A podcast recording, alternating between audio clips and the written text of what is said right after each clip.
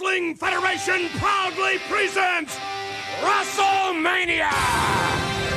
The WWF champion, Ric Flair, defends the title against the number one contender, the Macho Man, Randy Savage. The maniacal Sid Justice goes one on one with the immortal Hulk Hogan in what could prove to be Hulk Hogan's farewell match. It's a double main event. It's WrestleMania.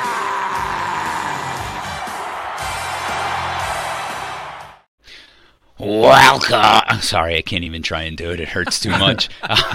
welcome to part two of our WrestleMania 8 special. Uh, this is the Extra Cooler Show. My name is Nick, otherwise known as Extra Cooler. This week I am joined by Jimmy Polo, the Hop God Matt, and the maniacal Mikey Workrain. why is he called maniacal? Like, come on, Vince. Why am I called maniacal? No, why? No, yeah, We- you we are a know that. maniacal We know guy. that, yeah. So, as usual, you guys can find us on Instagram at Extra Cooler and over on Twitter at Extra Cooler Show. If you're listening to this episode, this is part two. Make sure you've checked out part one, which we dropped last week, which covers the first half and uh, some solid wrestling. A Uh, Duggan match, right? You don't want to miss that. yeah, yeah, right. so we do have some housekeeping. We're we're gonna get things kicked off right way right away with some housekeeping, Matt. Before we even get there, Oh. I just want to mention about the intro there when they talk about Hulk Hogan's fi- farewell match. I love the graphic of Hogan above like the city. You know what I'm talking about? They, they Yes. I, I looked, yeah, Famous. yeah. He's like doing his pose above the city. I could looked all over for that graphic online. I could not find it. The graphics for uh, WrestleMania 8 are top notch stuff. Like the WrestleMania 8 shirt is one of my favorites. Hell yeah. It's that that would be next on my list. I have uh, Mega Powers Explode, WrestleMania 2, WrestleMania 7, WrestleMania 8 would be next on my list.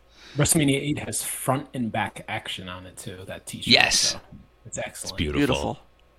All right, Matt. Front and back action, huh? Let's head into Yeah, the way housekeeping. like. Let's head into housekeeping. We did a lot. Well, that man right there. Sorry, I, I thought Duggan was appropriate. I apologize. Perfect. No, that was perfect placement right there. Oh, that drop uh, got some laughs last week out of me, and it sounds like some of our listeners too as they reached out. But let's head back. We talked about the Jobber Draft episode. It was episode 52 from last Wow. April. It's almost a year old. That's absolutely insane. 52. We're now sitting here at 96. Jim, I'm going to burst your bubble in the second part here. Jake Roberts, you were dead set on him being Hogan's height. Hogan, hmm. as we know, is six foot eight. Jake Roberts is six foot five. I don't believe that. Three wow. inches, three inch difference, which I was surprised at too. Fair enough. Now, Nick, it's time to burst your bubble.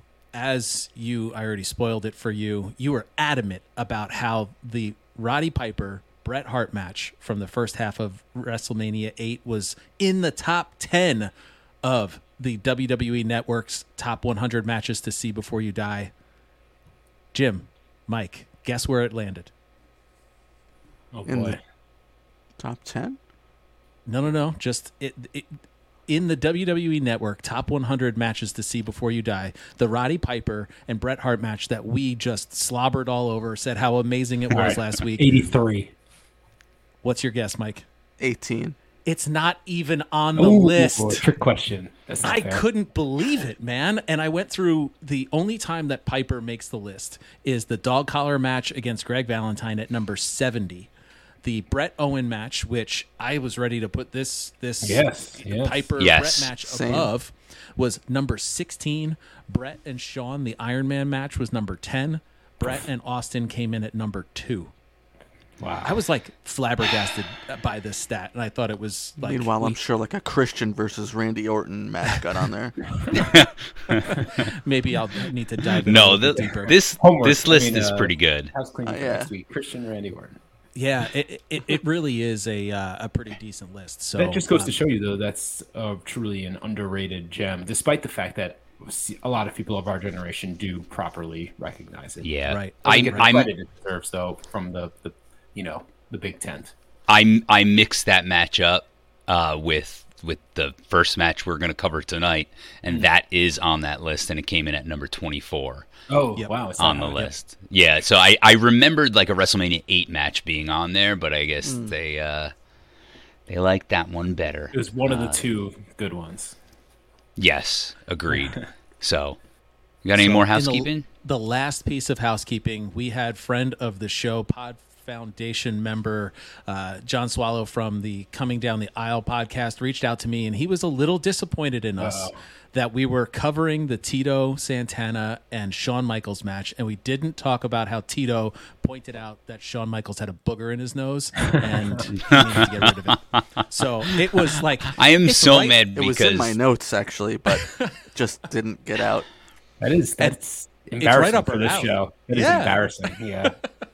So J Bone, thanks for reaching out and uh, pointing out our miss there. It truly, it truly was a miss. I was Wow, a I'm gonna I'm gonna pull a you and take my put my headphones down and just walk into the ocean right now. p- p- please don't. We're gonna we're gonna need you on this one because uh, Lake Erie over there. we we can head into All right. part two of WrestleMania eight if uh, Mr. Cooler over there is uh, ready to go. It's Lake Ontario, Michael. By the way. We may have lost Nick for a moment, so we are going to do some stalling here. Um, man, this this back half of this card is really stacked, and I feel like we stopped at this like perfect time of stacking the deck here for episode two. We finished off episode one or part one of of this with the Roddy Piper, uh, you know, coming off of the high of the Roddy Piper and uh, Bret Hart match, and then bringing us into the low of that. Which is fine. It's a cool down match. It's no a cool down match for sure. That that eight man tag is what you needed to separate. Really, you know, the two gems on this card is what we're talking about, and Yeah. it's separating the Bret and Piper match, which we you know Nick gave it five stars, Mike gave it five stars. I think Jim four point seven five, and correct. I was low man at four and it. Yeah, it was totally deserving, and you know then we're headed into one of the top 25 matches of all time in what we're going to speak about right out the gate here and it looks like we may have nick Yeah, sorry guys, uh, technical difficulties on my end. We ready to kick this off? let's dive right in baby All right. i, I kind of that's- recapped yours- where we skin of left yours off Fell onto your keyboard, didn't it? Yes, oozed all over it. Still happened. cleaning it up. Got a little in my mouth. Uh, here we are with uh, part two of WrestleMania 8. Uh, we're kicking things off with the interview backstage, right? We're in the locker room. We've got Mr. Sean Mooney, and he is interviewing the world champion Ric Flair, along with his executive consultant, Mr. Perfect. What a title! yeah for real Like, did, I, I forgot that. My favorite. I, I forgot that he was referred to as the exec, executive consultant.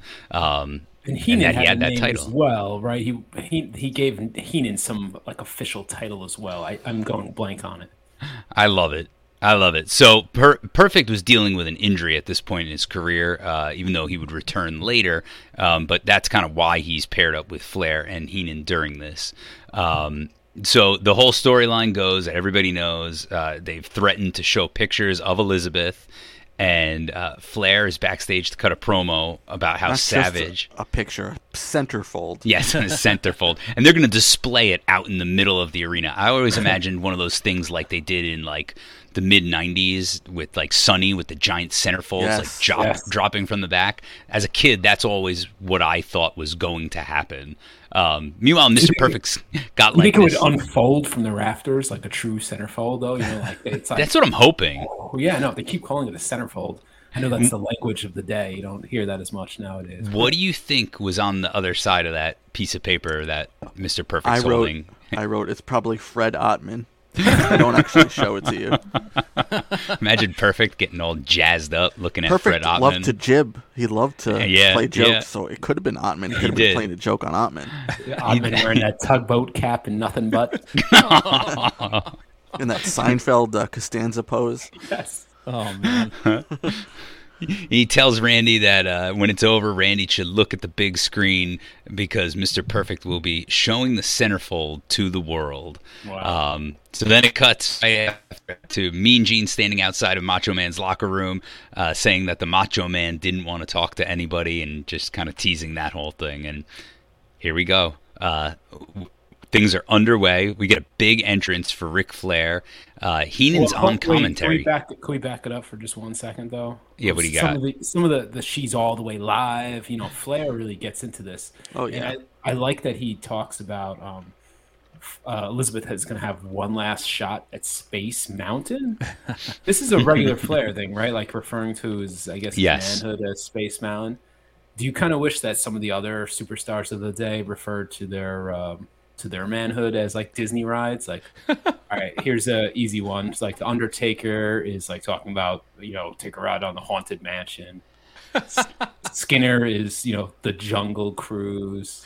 That's good. Uh, Max Moon is the Carousel of Progress. That's a deep cut for Disney. and, and maybe maybe the Godwins are like the Country Bear Jamboree. I could keep going on. You know, the Country Bear Jamboree. You continue to talk like you're talking right now, and you'll be history on this program. I guarantee you that.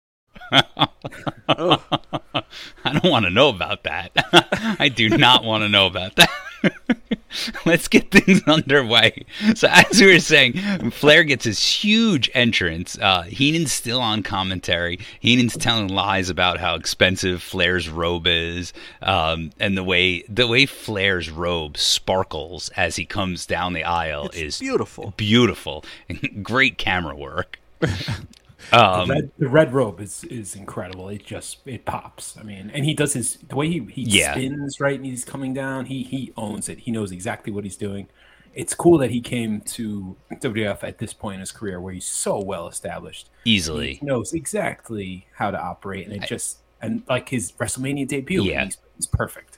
When you think of Flair in WWF, like for me, I think of either the red robe or the black robe. Yeah, Totally. It- it's amazing. I, I'm thinking watching this. All right, WrestleMania eight. Right, he is not going to be at another WrestleMania for another 10 Mm-hmm. years. That Undertaker one that I spoke about a few weeks ago. when It's uh, it's pretty wild. when I was uh, Ric Flair for Halloween one year. Oh, Nick helped me with that uh, costume because. Nick helped me with all of my costumes because he's you know he's good at that kind of thing. If you made the costume, you would have looked like I don't even know Garfield or something. It Yes, so this is this is 100 percent correct. That's why I asked Nick to do it. Uh, so I had the I had the black uh, robe with the white boa. Yeah, it's So- iconic. it is. It is really good. Y- You're gonna have to dig up those pictures. Those pictures from, I, I guess it was college time, right? Is that I wasn't Post, post, right after right post. 2004, 2005. Nick was Macho Man that same Halloween. Oh, man. There's uh there's pictures of me. We were flying WrestleMania around with 8 those those Yeah. macho glasses on, and yeah. But that, th- I didn't realize it was The after Nasty college. Boys were there. Yeah. Yeah, that's good. Million Dollar Man, I think, was there. There was some some really good ones in that one. Who, who are you, Matt? Like an emo musician or something? probably, yeah, probably. Matt was just entering the fold at that time. Yeah, no, it's like- I'm That's just- like when I first started Yeah. surfacing was in and Yeah. around that area. A little bit, a little bit beyond that, I think. Maybe 2005, Yeah. 2006 ish. Well, five. going back to the card, my Yeah. favorite my favorite part of the entrance for Ric Flair is that classic '90s babe Yes. that's in the audience. Man, she's like Which all, one? oh, the, the one that's all You dolled know. up. They zoom in on this chick. She's got like, this big old teased out hair. Yes. She's got the big old eyeshadow around her eyes. Her chin's got the super Yeah. makeup on What it does Bobby say?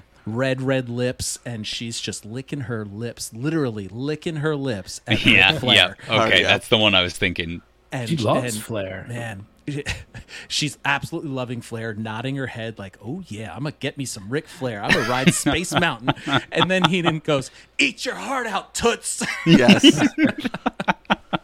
it's so good it's so Yeah. good and she is like 1000% genuine because there's no Oh, way in hell she knows the camera is on her but man No. Have you that's ever my met a woman part. that's Have you ever met a woman that's really into Ric Flair? Are your wives into Ric Flair? When he comes like- on screen, like, oh, damn, Yeah. Ric Flair. Give me some of that snaggletooth.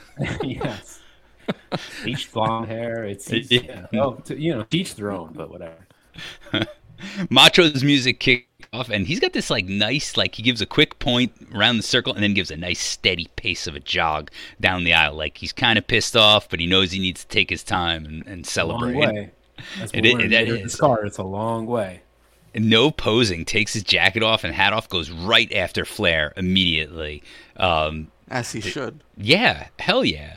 This feud is is incredible. I've got some questions later about it, but there's no sign of Elizabeth. Elizabeth does not come down to the ring with him, uh, and Heenan's putting over the angle that Elizabeth was with Flair a long time ago, and she's still, you know, showing her true colors that she's still with Flair and behind Flair during this match. It would have been awful if they just both went into the ring and started locking up. Yeah, yeah, yeah. That's tie up. this kind of a match now. uh, I, I do love it. Like Flair hits a couple of suplexes, and uh, this is th- sorry, this is after uh, Mr. Perfect has to pull Macho Man off of Ric Flair outside of the ring and throw Right, him back right, into too. the ring by his face. That looked really stiff. I don't know about you guys, but like watching that, I was like, "Oh shit, Mm-hmm. Perfect's like really going after Macho here." Yeah.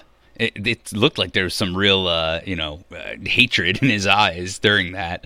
Uh, so he throws throws Macho back in, but not before Macho like pa- going back paces around the ring, walking after Perfect like two times. Yeah. gets in the ring. Flair gets in a ton of offense, uh, hits a few suplexes, earns him some two counts. Heenan with a great line, "Come on, Rick, show me the pictures," uh, teasing teasing an early win. The, the beauty of Heenan during Ric Flair matches during this time, and it, it happens in the 92 Rumble, and it happens again here, there is a sheer panic Yes. in his voice that's Oh, like yeah. palpable. You can just feel it, man. It is it is awesome. It adds to the whole it just the, Yeah. the whole presentation is better because you feel the panic in Heenan's You believe voice. him. Oh, Yes. No, he's yeah, he's sweating it out. there's nothing ever like like there's nothing off the top of my head that I can think of like this where a manager is a, a constant figure on commentary and he's you know playing into his character and the guy that he manages it's it's a work of art um so it again a lot of flair offense for a while uh, a lot of action inside and outside of the ring. He's you know working that- machos. The back body drop is a Yeah, oh, brutal spot. That's that's what I wanted to say. He looks like Macho Man. Looks like he goes like if you were on a swing when you're a kid and you go all the way around. Yes. like per- it's a perfect angle, right? He does not Yeah. tilt to either side. He goes. No. like, what's I don't. I'm not a math. He's never he's never parallel. degrees, like, yeah. no, he's never parallel with the ground. No, it's it's like whoa. How did he survive that? Yeah. And, wa- and watching that makes me think, who would want to see Flair Hogan instead of this? Like, I'm sorry. Yeah. So it's it's funny that you say that because I was listening to um, something to wrestle with, and they were talking about that exact topic. So you had Ric Flair, which was Mister WCW, big gold, like he put the company on his back, and you've got Hogan. It feels like you know Clash of the Titans. If you were to uh, you know compare it to now, it would be a Roman Kenny Omega, something along those lines. And apparently, they've tried it out on house shows Yes. Right. it never got a real response. And they did talk about how they were like true WWF towns at that point. Yeah. They did it in New York, they did it in LA, they did it in Ohio, they said, and it just seemed like nobody really cared about mm. Flair. Yeah. Now, again, this was just in the build up, it wasn't anything, and they kind of abandoned the idea and came to this Flair macho, which I mean, the storytelling would, would was a 10, a hundred times better than probably would have been if it was Hogan and, and Flair. And you would have known that Flair had no shot against Hogan. Easily. Easily. Think that's like such a great point. Like the fact that they ran it at house shows. And like I would love to talk to someone who was there and like remembers seriously. those house Right. shows. Just to see how it panned out. I mean, I know they had like their feuds in WCW, but obviously it's just so different.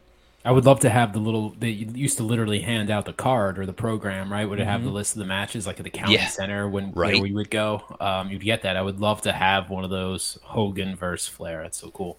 So at one point in the match, Sa- uh, Savage is, is to the top, hits Flair uh, in the back with his signature double axe hammer, and Flair uh, goes into the guardrail outside the ring, comes up bleeding. Right, this is the spot I spoke about last week. Flair got heat backstage for the blade job, um, Yeah. a- and He got they were told and Bret didn't. yeah, they were told not to bleed. Um, but man, it, Flair, the the like white, yellow, you know, whatever that bleach hair is, with the blood trickling is into it, is, Is incredible. it blonde? Is it white? What? I know. It's like pure white, man. It, Yeah. It's, it's on another level. And it's so good. Like, I- it, it, it, it, the way that the blood looks in Ric Flair, there's not a man in the It's like a world paintball that, shot. that Yeah. looks better bleeding than Ric Flair. Like No, 'cause nobody it puffs up Absolutely and nobody. like it. Yeah, it exactly. stretch- pull- yeah, it Yeah, like dries looks like Red hair, Rooster. yeah, yeah. yes, yeah, not not Terry Taylor. no, no. So this match goes about 25 minutes long, and there's there's a ton of action. It's the Bumps, story too. is beautifully Bumps. told. Hard Yeah. bumps. Oh yeah, Yes. Oh, very much so. Um, but you could At tell, one like, point, Bobby.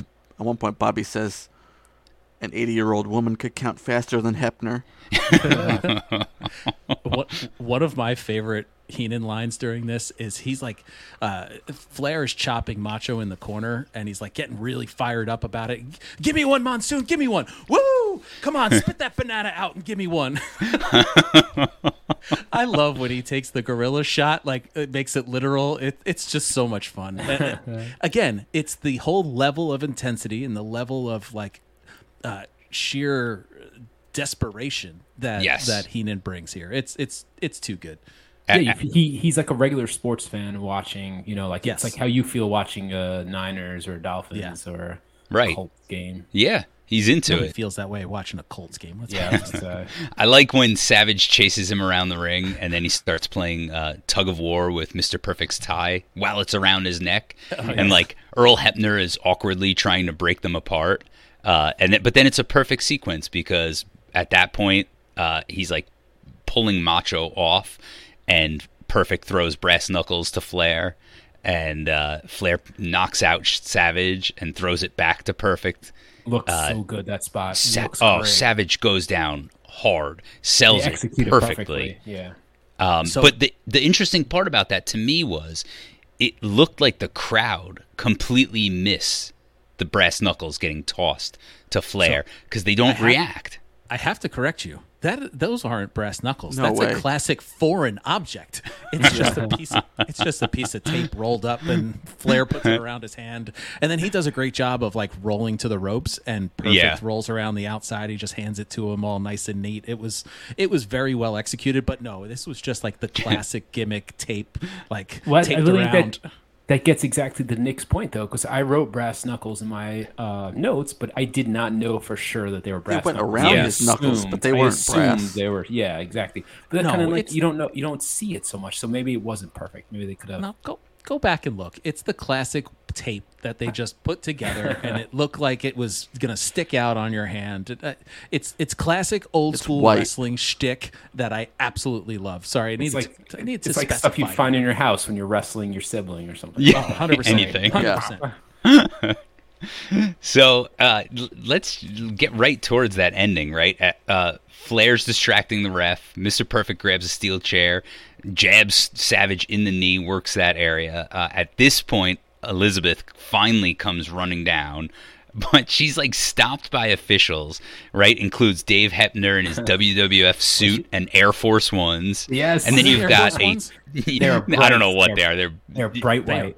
yeah. he- That guy. They look more like back K. Swisses than Air Force. Yeah, I mean, they're like- and he's he's flanked by a 22 year old Shane McMahon, Oh, um, and they're both like they're both pushing Elizabeth to no, they're stay not. in the not, back. They're not pushing anything. They're just, just like- dancing down the ring. like, Yes, yes, They're guarding yeah, her like yeah, an sorry, NBA. not physically pushing her, but like just like go, go, go. It's such a long way down to be doing this, though. It's so Oh, funny yo, it's- that they're yeah. like doing this the whole way. No, Yep. no, They're Just no, like no, no. pointing towards the back. No, Yeah, you have to. no. You have to see. it. And But then the- the crazy part is, is they they get she comes down to the ring and she's ringside, and Flair is working on Savage's knee inside the ring, and they're still out there, right, trying to get her to go into the back. He's got the figure four leg lock applied, um, and I just love it because every time Hebner is staring at Savage.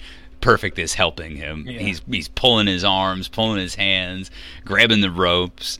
Um, Savage turns over the figure four, right? Liz is still on the outside of the ring with Shane and Dave Hebner and even more officials.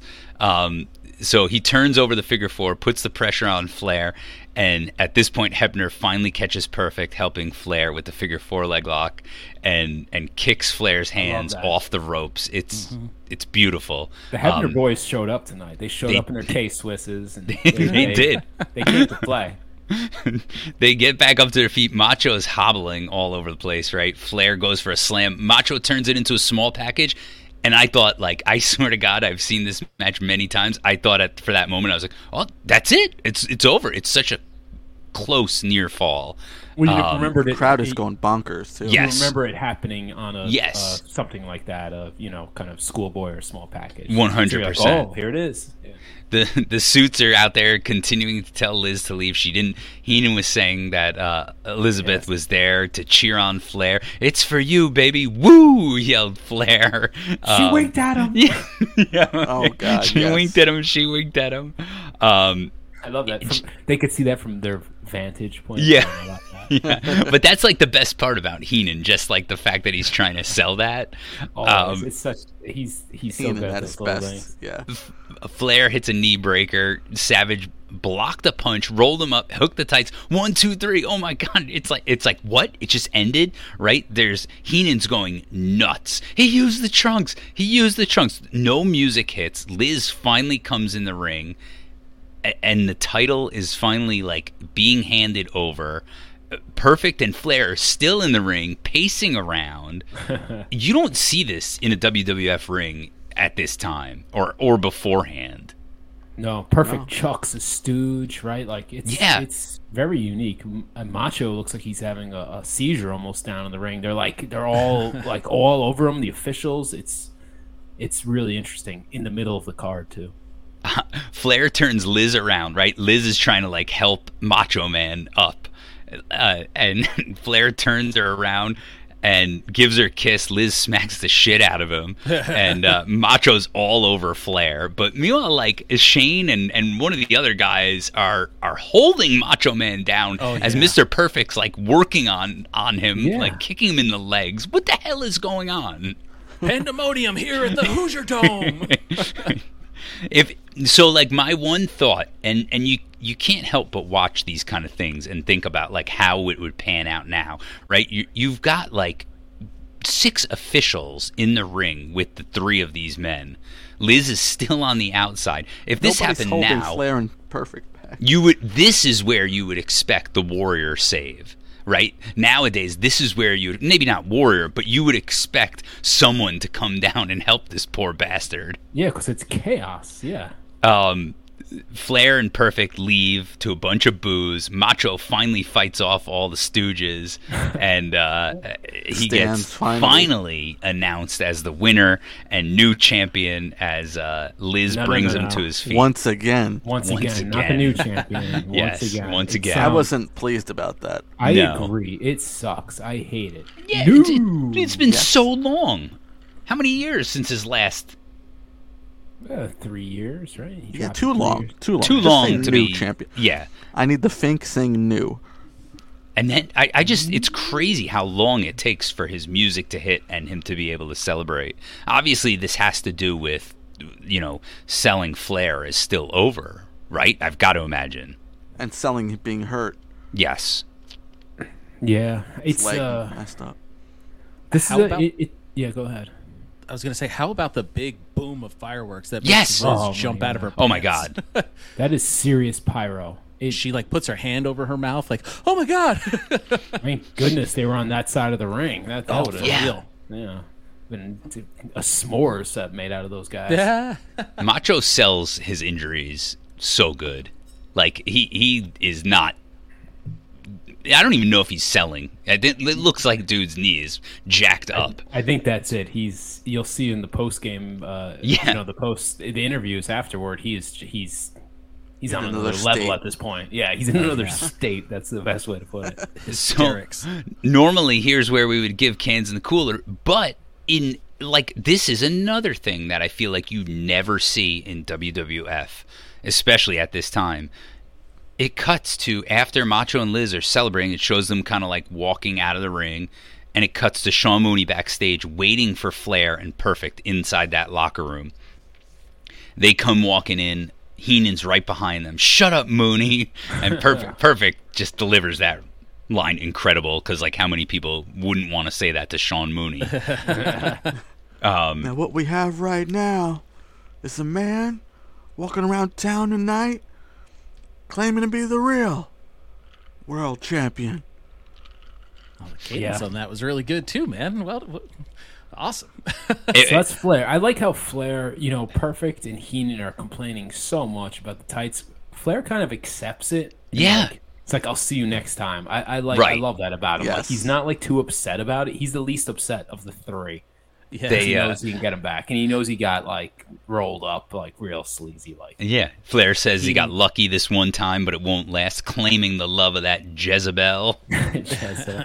I wonder if it's the first use of Jezebel on WF TV. We know Has it'd to be, be. like w- way overused later on with uh, regard to Deborah. Uh, Yeah. favorite, but just like his old lady, a cheater. Heenan's in the yeah, background. In tears. Heenan Oh, is like sobbing almost in the background by that payphone. he he throws his jacket, and then Heenan's got his head up against his like he's got a towel. He puts the towel on the wall, and he's got his head up against the lockers in the background. It's it again, th- like Jim said, he's the Flair's the least upset out of the three here. Yeah. the other two are just going and that and that works shit. so well too because Flair is electric. He is so good here, as good as he is in the match, as good as he is before this, and all the lead up to this. This post match promo is insane with the blood, the sweat, everything. He he is. He's the best. Like um, uh, you know, you you watch him sometimes. You're like, oh, this guy is the best of all time, right? Like, captivating. Yeah, From like Yeah. quiet whispers to yeah, like he's, and he's so shouting. unique. Yeah, Um, yeah, Yeah. the look, everything about him is just it's pro wrestling. Perfect calls Flair the greatest WWF champion of all time. They replay the finish. Savage clearly holding the tights. And Flair says he's going to beat him and beat him bad. I'm going to tee this one up for you, Matt. What's he tell I the- Elizabeth? Do I do the long version or the short version? Give him Because the I long have version. Give me the long. Ah, let's do it. Let's let's hear some Flair from this promo. Well, the way it stands right now, there is a new champion in the Let's make it WWF. true right now. We regroup together. Where I go, perfect goes. It's all monitored by Heenan. And like I said before, Savage, might not be tomorrow. It might be the day after. But I'm gonna beat you, and I'm gonna beat you bad. And every time I see your old lady, I'm gonna kiss her on those moist, wet lips. Woo! baby champ. Every time I see that old lady. Gonna- that's like the best part about it. Like, I think I think that drop is going to remain for a very long time on Oh, our moist, little, wet uh, lips. Our little soundboard here. I have a shorter version. I'll just play it. And again. every time I see your old lady, I'm gonna kiss her on those moist, wet lips. Woo! baby champ. I'm a most kisser. I love Amo, Amo, like Yamo Amo. do that. I'm a Yeah. kisser. the bet the most underrated part of this entire promo i don't know if any of you caught this right after he delivers that line heenan throws a towel at the wall and the payphone almost falls off Yes. the goddamn wall it goes like completely sideways Wait, it's that it's actually a real payphone. It's not like painted on the. the... yeah no it's a physical thing but it like it goes completely like from its normal position and then like tilts almost to like three o'clock It's like on there it's, a it's a piece real of it's, gum. It's a real payphone, but it's on one screw. Just think Yeah. about screwing one thing in the Yes, wall, and like you would hang a picture in your living room. Like you could just push it to the side, and the whole thing becomes Yeah. cockeyed. That's pretty much what happened. yes yes quick, quick question before we move on. Um, just um, um, do you think that Flair had this promo in his head before the match, or this is like all improv? Because think about he's go he has to do the thing before the match. He has the match itself, which you can imagine how taxing that is, and then he goes into this immediately, immediately after. Bloody everything, like it's it's incredible. So like, Bravo. I don't know. Yeah. he must have a little bit in his head. has like, to Yeah, he's just so good Yeah, he Maybe really that's is. it. Maybe he's just so good. And and I almost wearing- wonder if like Vince and and company let him do this because they realized that like what they had and like they had a guy Yeah. who could pull this kind of thing off. Yeah, Promo of of before, match, promo after, like it's insane. So, well, Well, it's like this, or we give uh, Tatanka five more minutes. yeah, yeah, okay. They- they made the right call. Macho, get back here. We need some. We need a promo out of you now. Uh, so Mean Gene's backstage in the the, the face area This is the Macho Man we're talking about. Yes, He's yes, you he know, looks the best too. He's also jacked up. Uh, mean Gene's talking to Macho with Elizabeth and the world title. He's still selling that knee injury, and uh, Savage basically says he could prove uh, that he could do, and, and he would win that title. Uh, Mean Gene asks Elizabeth if she feels vindicated, and, and Savage at this point gives Liz the title, saying it's for her. Went on a rant saying that his fist is for Flair. Um, I want the whole Flair package. I'm not perfect. You're not perfect. No one's perfect. Like, yeah, I want I want more Nick Macho Man impersonations. seriously. This is what makes you tip. This is what makes you tick.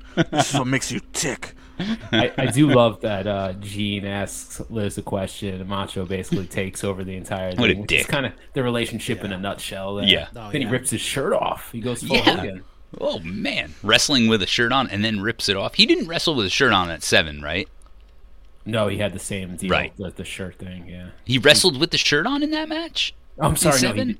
he, uh, no, he. I think he has it off. But it look, I think so, he- too. He comes down with something like it on. Yeah, yeah. Hmm. Oh, I gotta go back and watch. I know. I'm kind of So, fuzzy. All right, cans Macho. the cooler. Wait, Macho. He goes. He does a really good fast line here too.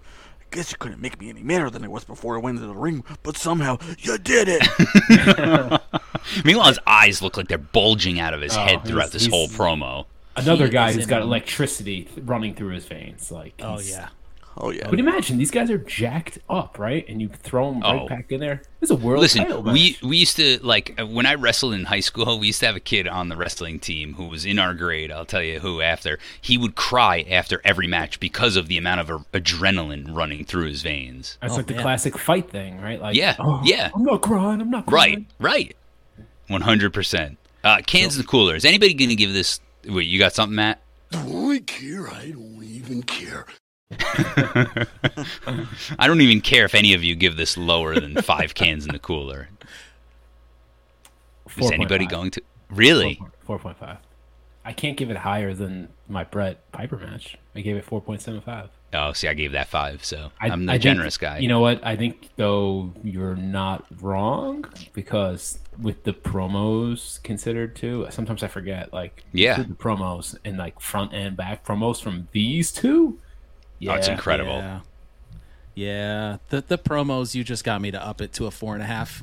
Meltzer Whoa, gave it whoa, whoa, whoa, whoa, up it to a four and a half. Yeah, I had it at four earlier. and What? It's it's better than that. It's totally better than that. I mean, I always sit here and I like start talking about the match with two jabronis, and I feel like, all right, this was either really worse than I thought or really better than I thought, and this one was pretty much better than I thought. Yeah. this is four and a half, and Meltzer gave it four and a quarter because he's a dick. Well, it suffers. um, not to cut you off, Mikey, but this suffers from not being the last match on the card. If it's Yeah. the last match on the card, Yeah. people think about it totally differently.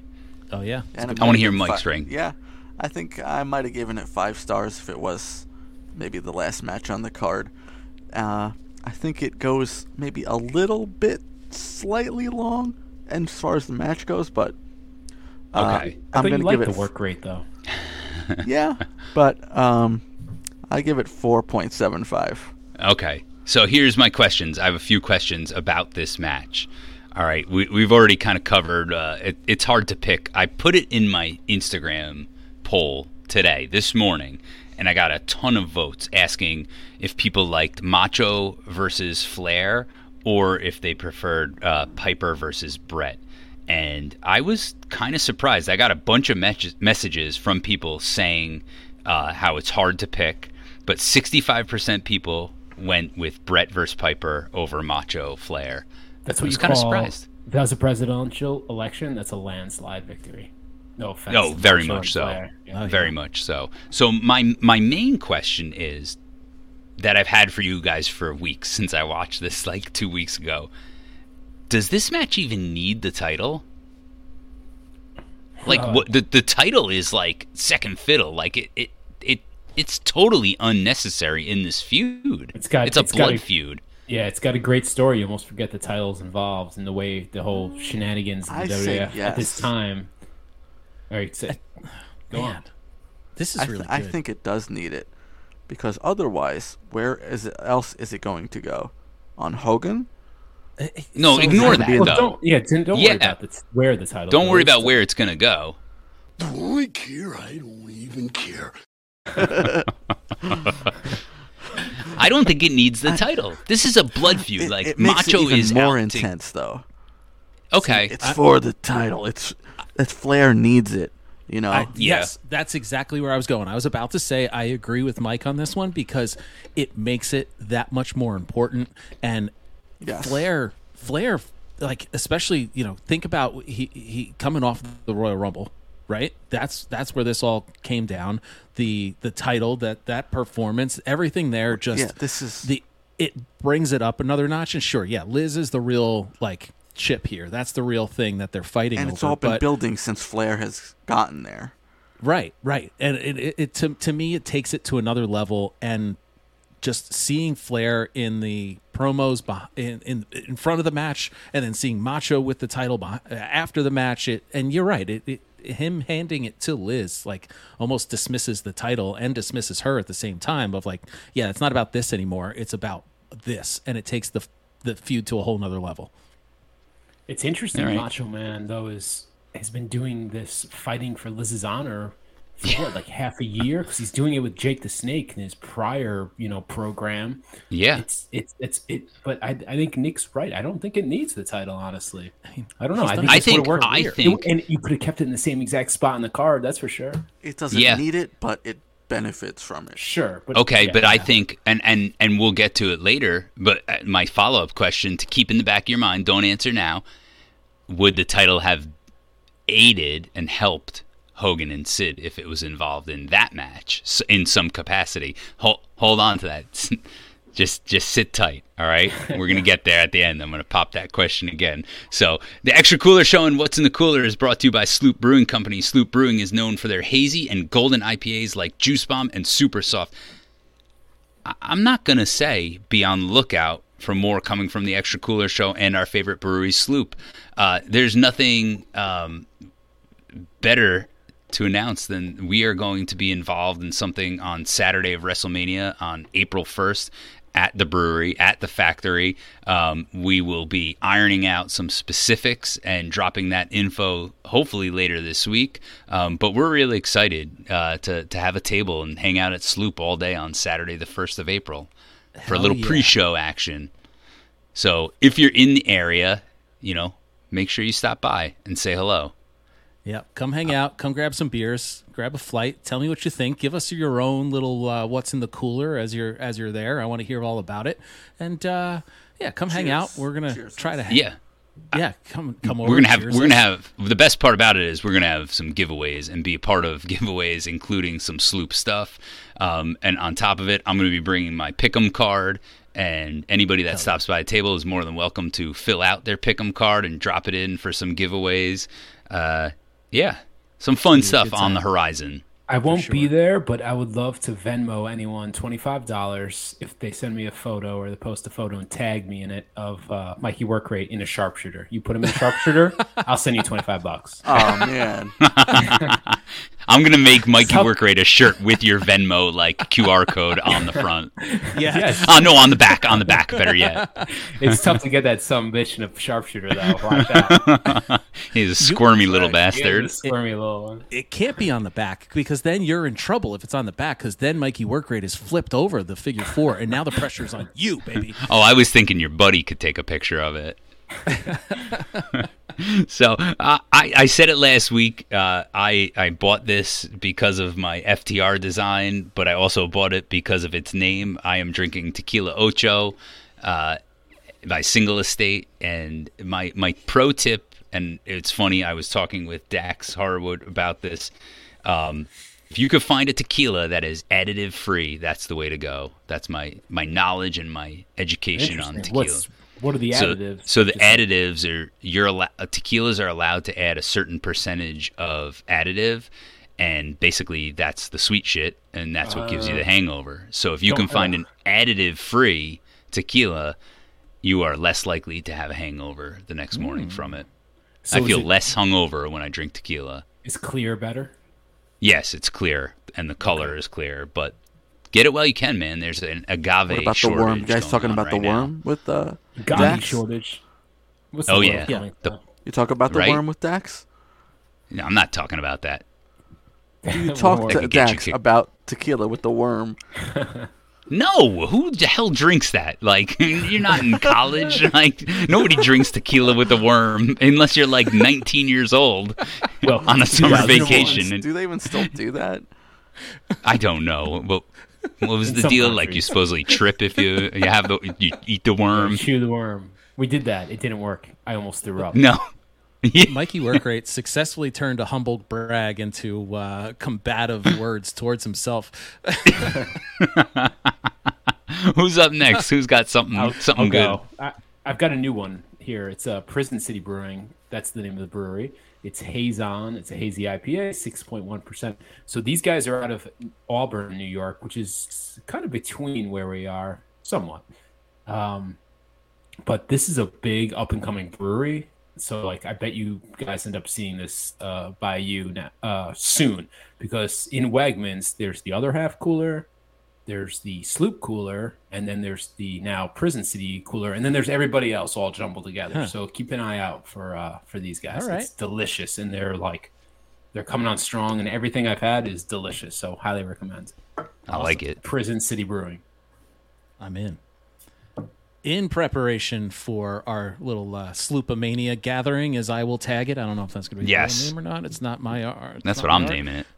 Well, I have no green. I am or no green Oh, beer. yeah. Pardon me. Part of their uh, their no series, if you will. Every holiday they uh, throw one out. So this one's got your leprechaun and the rainbow and the shamrocks, and it says the only green things added are hops for 100% IPA pleasure, baby. Cheers, fellas. Come see us on April 1st. Cheers, baby. I got my beer comes from Maine with love. It's uh, 19.2 fluid ounce Allagash white. I chose Love it. it. Yeah. I was in the mood for one of these. And Nick's uh, a big it goes they go guy, down no? yeah, they go down easy Yes. and it's tasty also, so um it's a good summer type beer, spring summer. Um but anyways, I chose it because Flair had an Allagash in his head. That's maybe maybe the worst dad joke i've ever heard Yeah, seriously. That's one of my favorite. Stop! Easily one of my favorite beers to get when when we go out to like a, a brunch. That's a good Mm-hmm. good good brunch beer. Hey, I have a- Beers, eh? I, I have a You don't- question. Since I won't be at the sloop thing, can you guys bring an iPad and like attach it to a robot or a vacuum or something? Just let it Fantastic like a idea. Roomba and like let me wheel around Yeah. the room calling people Jezebels or something like that. I'll do stew promos on people. you know. I'll hit on people. We, at Zoo. we're gonna have to call. hey. Maybe, I absolutely love that idea. Would you Maybe- like to do that with two You can get me in the sharpshooter for, with your vacuum body. I'm gonna. Uh, I'm gonna. Maybe I'll bring a microphone too, and we'll try to get some uh, some things going. I don't know. We'll have some fun. So, all right. now we come to another highlight of this card. Uh, we we chose not to cover it. Wait, on, there's uh, another highlight of this card. oh, there's there we got highlights galore. This this one we chose not to um to to cover on our uh, episode uh, from Primetime Wrestling, excuse me, uh, and it is the the press conference that is going to announce Ric Flair's opponent at WrestleMania 8. Um, from 1992, Hogan. They're they're all backstage. I, I don't even know where the hell this is. It's it's blue. There's blue curtains everywhere. Blue tablecloths everywhere. Small room. A very small room, right? You've got uh, one table to the left is the Undertaker, who looks like he's asleep. You've got Roddy Piper. Uh, next to Roddy Piper, for some reason, is Mean Gene. Then at the podium is Jack Tunney. To Jack Tunney's left, you've got Hulk Hogan, who's sitting there saying a prayer. Uh, Macho Man is in full gear, and then you've got Sid in his like swoosh jumpsuit. You know, the ones that like make the noise every movement you make. Oh, yeah. like um, He's- he's got he's about to scan material. his yeah he's about to scan his card at the club the club Yeah, club easily. fit, Club or- fit. yeah so What he- a roster, though, here. Oh, seriously, it's incredible. He uh Tunney Hogan. announces how the uh the the opponent for Ric Flair at WrestleMania 8 will be none other and as he's saying this, you see Sid, he stands up and he's like, "Yeah, ee," and he slams the table so hard. This is bogus. Bogus. Crumples So- paper. Just Yeah. crumples, not rips. I, I have to say that we just we talked about it a little bit earlier 2005 2006 ish I'm, I'm starting to like infiltrate the uh, the crew that has been together since 1990 probably right? Maybe even earlier. And the one thing that I was like all right these guys are really cool. I'm enjoying ha- hanging out. But the the words that they chose to use in some instances really threw me off and bogus was the number one like the, the in this period of time in in the mid 2000s uh Stems from this event right here. it's 100% this and i didn't know it at the time but i was like it, they use bogus so frequently and i don't feel like anybody else uses it i like latched on immediately i Thanks, was like all right, Justice. bogus is like my new favorite word Yeah. so let's uh let's pay some tribute to uh sid justice right now Now, what you did, Jack Tunney, was bogus! The most bogus act you've ever pulled off. I love it because it's peak Sid, like like Man. like we've spoken about these past few episodes, like teeth clenched so hard. This is bogus, bogus. oh, we Jack love Tunney. this press conference, man.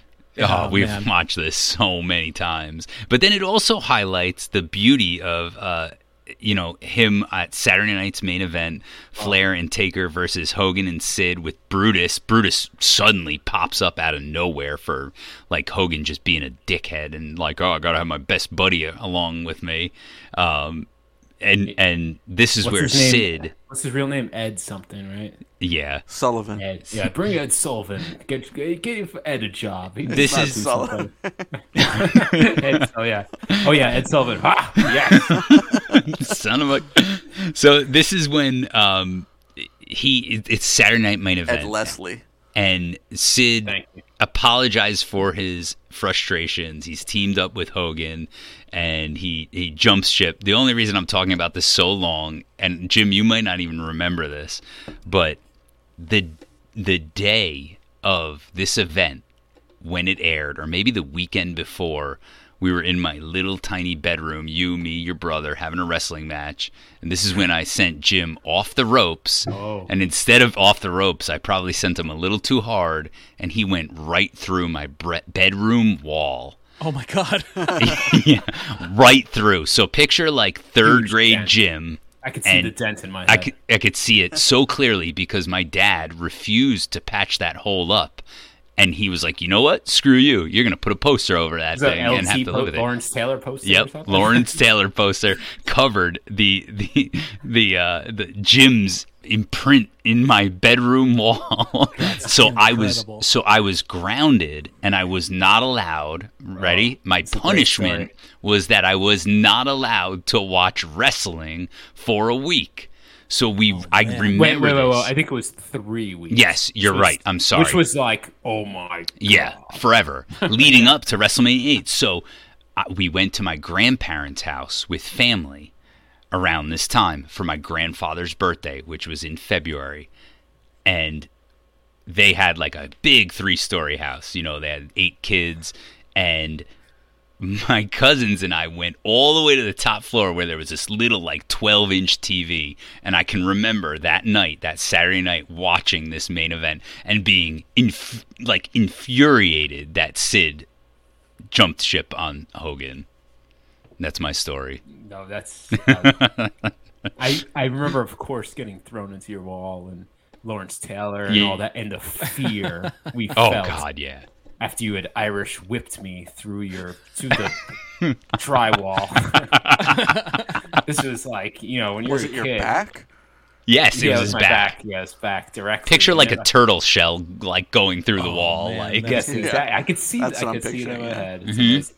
But yeah, this this Saturday night's main event though, I, I remember, and this was rare for our generation to get a Saturday night's main event. too, Yes. right. This is what one, One of the later before. ones. It's like one of two that they offer this year, and like there's barely any in the '90s, um, at least in '91 and '92.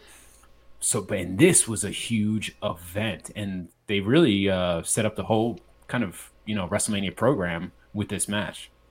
I mean, it's in red obviously tights. yeah, yeah, yeah. Sid in the red tights. The whole the whole uh, like package is great too because after that it's got beefcake with Sid in the barbershop, which is another thing. Like this whole thing is something we watched so many times, like in our probably like what high school days, I would say, like, and right. So early I'm, college, I'm gonna do you a favor. I'm gonna rearrange your face, and Sid goes ballistic. It- that's my favorite Sid clenched teeth line. I'm Oh, gonna yes. rearrange your face. I'm Right, gonna 'cause start- they were- I'm gonna start doing that at work. I'm just gonna start talking with clenched Brutus To the had just gotten patrons. into that I'm, yeah, to the pa- I'm gonna do you a favor. I'm gonna get that book. they like they they play into uh, Beefcake and his accident and his boating Yeah. accident like a lot. Uh, which Yeah. is crazy because they do that during this WrestleMania and then leading up to WrestleMania 9, which we covered last year. Um, but Sid destroys the barbershop, and honestly, the highlight, the best part of it is he hits like a, a bottle of baby powder that explodes all over his face. And he just comes out, he turns around, and you see him. He's like, You coward! You coward! And his face is covered in baby Love powder Only Sid. I always, or or shaving cream. I, I was don't about know. to say, I always thought it was shaving cream. No, it's powder. powder. It's powder. It's powder. powder. Yeah, it's absolutely powder. How about the poor barber shop, right? Is this Yeah. before or after Michael's? It's around the I same think time. like yeah, like a month after. Yeah, His place is just getting wrecked constantly. Yeah, and He's the gonna window replace the especially. Is the windows last all the barber shop? Is It might the last be. barbershop. So you gotta get the barber shop out of there. I would love love like to the, figure that out. I'm sure the bushwhackers were on it, but they're jobbers, so that doesn't count. Can you So- hey, Ay, ay, ay. can you name another guest that was on the barber shop? I would love to see like Besides like, a- those three, someone Jannetty, nice- Shawn, and yeah, Someone had a nice conversation with Ed Leslie one time. Probably was. give him a haircut. Yeah, gave him a hair. Imagine that actual haircut. I love Then- the, the camera work though. It shows like Could have been barber Ottman. barber heads for the hills, right? Like he like runs Yeah. out of that place. Yeah, and he they- just destroys it. They show like the shears on the grounds, right? Like like I feel like it's like an active Sid situation. Like Yeah. he's just going around smashing things, powder all over. It's it's Sid is. I think Sid honestly carries this pay per view aside from in the ring, but Right. Then, but then the the the hits keep coming. You get a video package of Sid just destroying jobbers and Virgil, breaking Virgil's nose. The stretcher at ringside when he pushes Call that guy. 911. Call Oh, nine one one. Hold on, just back up. Excuse me, Jobbers and Virgil. You're gonna call the Bushwhackers Yeah. Jobbers, and you're gonna then you're gonna say in this. This is like, true. Ten breaths later, Jobbers Listen, and at, Virgil. at one point he wanted to sponsor this show with his game Meat Sauce Mafia. So This is I- true. I, I don't know if That I can. very get- true. so anyway, the best part about that package is that it's Sid's music is playing over the whole thing. Oh, it's Um, good music. Great, great entrance music. I actually think um, the best part is when he um, dumps the dude on the stretcher and then Yes. dr- he slams him into the post. Yes. That, that looks like it hurts. Yes. Like, Oh, he- the, the, some of these jobber moves, like they destroy these jobbers, and this is prime Oh, man. example. Go ahead. So- this this was huge. He like the jobber sells it like crazy Oh, too. yeah. And there's kids in the front row that are just cowering back in fear. They're like Yeah. leaning forward at first, like, yeah, oh, and they like back up really Yeah. quickly, like put their hands up behind their like side of their face. But I'm going on record now and saying it was shaving cream, not powder. There's no doubt in my mind. Sorry, I Wow. need to rewind and get my point in. it is shaving cream. Watch if it. he's Go wrong, if he's wrong, Nick, you get Housekeeping. to put you get to put him in the sharpshooter I'm in. loop. All I'm right. in.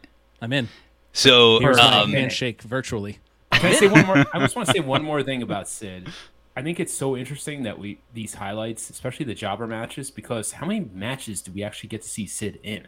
He's in the Royal Rumble, right? For he's late in '92, you mean? Like Yeah, before he goes full on Psycho Sid gimmick? Yeah, and that's that's He's the years ref later. in uh, That's- Heaven Yeah, and Hell yeah. match. yeah, that's fine. He's the ref. How many how many matches is he actually wrestling? He's in that Saturday Night Main Event. He's in a, the all these jobber matches. yeah, and, Yeah. obviously. and then this WrestleMania, and that's it. There's, That's pretty much it, It's yeah. brilliant. It's Yeah, I don't even know if he has a feud after this. Does he go away? He yeah, does. he's he gone. gets fired. He Right? like quit. Yeah. He like suspended for drugs, and then he quits instead.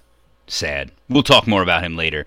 Um, but th- if you could give collective, if, if I could give collective cans in the cooler rating for these next three matches, I don't think it would surpass one can total. um, so get another drink because uh, these three are pretty bad. Next up, we've got Tatanka versus Rick Martel. Tatanka's tribe is in the middle of the ring as uh, Gorilla or Heenan tells us. I don't know. I'm debut. starting. I'm starting to black out. This is his debut. Yes. His pay per view debut. No. Pay-per-view. It's his What? actual debut. Wow, really? Yes. Really? Yes. I did not know that. I don't know why, Bob. I'm sorry. yeah.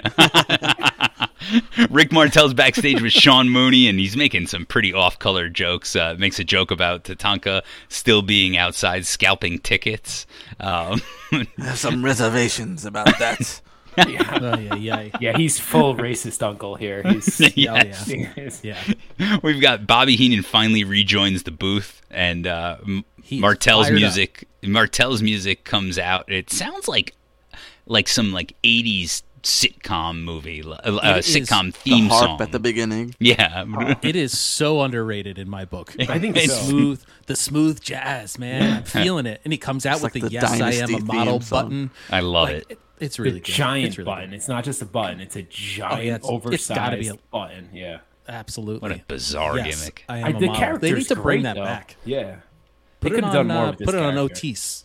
We were talking about this before we hit record, and probably before you got here, Matt. Like his, he lingers around for a really long time, like a really long time. It's because he does such great heel work. He's Yeah. such a good heel. The only way to Supposed to make be this, in that. Yeah. Sorry. Yeah, no. The only way to make this heel spot better is if you have like Kenny G doing his smooth jazz like live there. Oh man, what the a crowd missed would have opportunity. hated that, right? Like in, in those days, like now people are like, "Oh, Yeah. Kenny G was kind of good," but back then people were like, "Oh, jazz Yeah. sucks." You know, I'm disappointed as I've got this on in the background. I'm disappointed that I didn't. Mike was 100% right about the debut because this is Tatanka in pants, and Tatanka Mm. in pants does not last very long.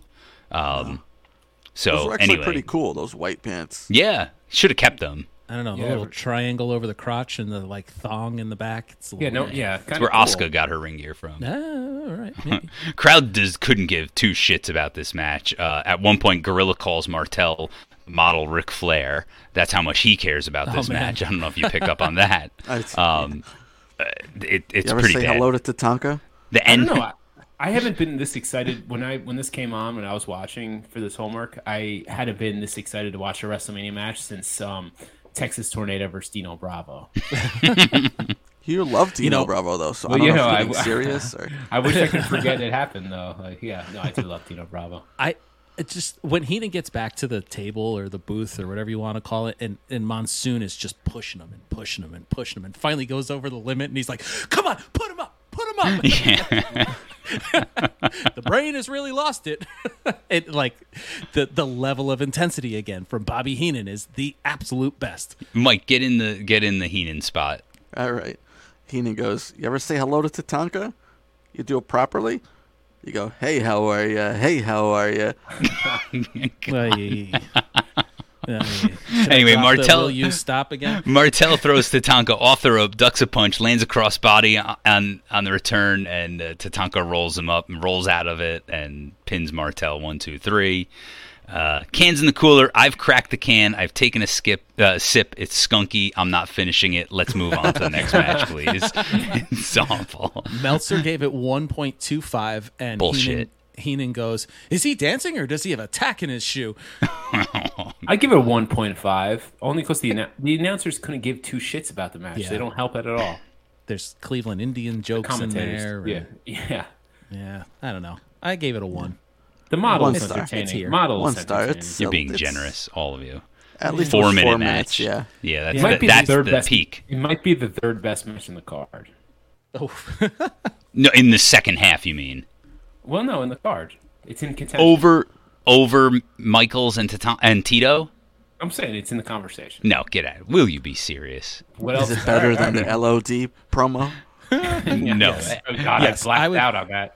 I would watch this over the LOD promo. Yes. Buckle up, buckle up. We got an uh, eight and a half minute match on tap right now. But first, we've got Sean Mooney in the heel God, locker room with uh, Money Inc. and Jimmy Hart, and I, I don't even know what they're talking about. Um, It's a lot of puns. A lot of puns. Yeah, just it's it's it's not good. My, it's Mooney makes starts with a pun about making a sizable withdrawal. Oh, yeah, God. It's off to it's downhill from there. Next commentary, nobody cares. Cuts the mean, but that's perfect heel work, if you ask me. Um, I guess I don't know. They're just like laughing and being dicks. I, I'm not mean mean jeans with the natural disasters and uh, you know what i've got a real goddamn problem with this who thought booking these two fat bastards as faces was a good idea Ottman is one of our listeners, bro. he's got the most inter- like okay so in this promo with mean gene all you see is his profile and dude has the weirdest mullet ever. Like it it's got With the caesar cut and then bangs and and then he's got a mullet on the back. It's disgusting. Oh, it's amazing. They're When bouncing at that around. Chair- They're bouncing around, screaming at, about audits and slapping each other. It's it's gross. They're they're they're freshly turned faces at this point, so they're not like smiling jackasses quite yet. Like, which is my least favorite natural disasters. They're still kind of mean. yes. But I still can't help it when their little outfits, their weird outfits, Little egg, outfits. They're, they're egg accentuating out. They look like eggs. I always think. Yes. But I always think of Dumpty like Jace. yeah, Humpty Dumpty Jace. Very But can, much. Can you imagine like John Tenta Earthquake doing normal things? Like imagine him not wrestling, like walking a dog or Shitting. get it, get, shitting. Jesus. What the hell? Lord. I was Think gonna he say, fits on one toilet? yeah, He needs, like a bathtub or something. he's, What is happening? his ass is not that big. It's not Yoko. Yoko maybe needs. You stop! Maybe Yoko needs a bathtub. I was gonna say, I was gonna say getting groceries or procreating, but Procreating. Hey, Tenta is uh pretty nimble for a 400 pound guy. oh, no, Tenta is awesome. I, I don't mean to dog him So, too much. Just- it's just They are face. announced to have a combined weight of 852 pounds. We thought this was like a big deal when they first debuted as a team. Like me, Jim, and Brian were like, "Oh man, these guys You're are waiting. huge! I can't wait to said- find out what it is." Can't They wait always to said, watch like, close to Superstars a and ton. see what the combined weight is. And you're like, oh, 800 pounds. we could have done the math probably. The highlight of this match is Jimmy Hart's uh, suit from top to bottom, in my opinion. No, the highlight was- is the sign. Natural disasters rule, Yes, of course, yes. with Hillary so, Clinton. so For me, it was the highlight was the kid with the uh, glorious mullet flashing about 10 one dollar bills out Yeah. like he's Yes. uh, like Oh, he's yes. like he's All right. uh, so we went. We, hey, hey, you know that uh, you know uh, Hogan was friends with the tugboat, right? Fred Ottman, you know that. He called him. He called him the tugger. he's grown. He's a grown man calling his friend a tugger. I tell you though, if you went to, uh, you know, it take the boys to Thunder Bay sometimes, and if you know. Um, uh, I don't know if I should say this story on there, but it has to do with tuggers. But you know, let's just move on here. Hey Stu, are Good you idea. available on April first? if we were to give you a, a, a call, would you like? Uh, would you talk to us and some of our fans that are going to come and uh, meet us at Sloop Brewery in, in New York? If can I bring some uh, bologna sandwiches? Oh yeah, only Just one, one slice of bologna, slice. please. I'll One hand. I'll hand them out to the fans. Sounds like an idea. So the lady, as Mike alluded to earlier, there's two ladies in the crowd. They're very like early '90s look to them, and uh, Heenan says, "You be stupid card, Bo." Two women holding a tiny sign on like eight and a half by eleven paper, and it says natural disasters rule. And the best part about this was I posted this to my Instagram story probably about a week ago, and I had two people, Seth from the Chick Foley show and Ted Wrestling for Sale, both separately reached out to me and were like, "Holy shit, I think that's the same woman from WrestleMania 7." Sure enough. It is the the infamous crying lady from when Liz and Macho Man reunite. Uh, wild. Oh yeah, Unreal. So I good. would love to interview her. We got to get her on the show. If she's still alive. We Said should it. seek out people like that. Hey, Yeah. you- If seeking the lady with the natural disasters rule sign, who is also at WrestleMania Seven. Come on So our show. the I, I, the, the uh, we're not going to even talk about much in the match. Earthquake starts the tremors, but DiBiase and Hart pull Irwin out of the ring. They grab the tag titles, walk away, and they win or they lose via count out. It's it's glorious. It's Typhoon amazing. gets sent outside. Looks like a big red Hindenburg. yeah. Literally, the highlights of this match are the commentary, the crowd, and the fact that it's over. There was a uh, double This- clothesline, and Bobby goes, "Has the big guy fallen asleep?" Anyway, cans in the cooler. I'm the same as last time. I'm maybe took two sips. This is this zero. I'm cans just for pouring me. my beer in the toilet for this one Yeah. because it ends on a count out. This I think this is what makes the the refs, you know, not you know, with the natural if the Money Inc. does not get back to, to Yeah. the ring, Yeah, yeah. you not only lose the match, but they will also lose the title. Yes, it definitely It's- jump starts that. From this match, yeah. It's, it's that classic 80 late 80s early 90s tag team formula right? Good guys are going well bad guys take powder then bad guys get the upper hand by cheating or in this instance the the good guys make a mistake and then the good guys come back and they win it and it's over. And in this instance it was a you know walking out on the on the match. And yeah it was that that that gave me some kind of nostalgia there of like the the bad guy tag team tag team champions walking out of the match with Yeah, and to retain it. their titles. Yeah. yeah, li- like fired you up as a kid, but for here it was it was all right. But yeah, no rating. Meltzer gave it negative two stars. In my opinion, this is the worst match on the card. Worst. The, I would my agree. it's my least favorite. Worse Yeah. than the eight eight man. Uh, yes, Yes. I think it's worse than the 100% man because at least that has like good promo stuff beforehand. I don't know though. I found myself daydreaming in worse. this. I found myself thinking about like, what did you think John Tenta looked like as a child? he, has, he has a face only a mother could love. Am I wrong? So God rest his soul. yeah, Let's- God rest keep- though. let's keep Jim happy and let's get to his favorite match on the card. Yes, yes please. Um, I, I'm not going to even talk about the beefcake. So before that, you get a beefcake promo and talks about a bad boating accident almost ending his career, but it's it's total filler at this point. Gene, Gene goes, Brutus, you have seen it all. You got kind of a bad boat accident. That's seen it all. we got mean- different different opinions on seeing it all. Mean, mean Yeah, Gene. I'd, I'd like to see like you know the pyramids and the Sphinx and the Great Wall of China. You know, Beefcake get his face mangled in a boating accident. So for me, it, it- this is their chance to sell that this is going to be Hogan's last match. They're like making a huge Yeah. ordeal about it with his quote unquote best friend Brutus the Barber Beefcake. And the number one, he's the number one Hulkamaniac. He's uh, sorry. Of course, All right. brother. Anyway, moving right along, we've got Owen Hart versus Skinner. Skinner's already in the ring. Poor bastard doesn't even get a music at WrestleMania. Uh, o- Owen comes It's down in just his crickets anyway. Owen, Hey, there's some background noise. Owen gets Owen comes down in his green and purple high energy gear, does a moonsault off the top to enter the ring, lands on his feet, and Skinner spits tobacco right in his face. Jesus Christ! Skinner Skinner had this one in the bag. He Easily. wasn't too cocky. He was Yeah. he got too cocky at WrestleMania. It's a big stage. Skinner thought what was up was up, and it didn't turn out well. No. Bell rings. Owen's covered in tobacco. Skinner goes to throw Owen out of the ring.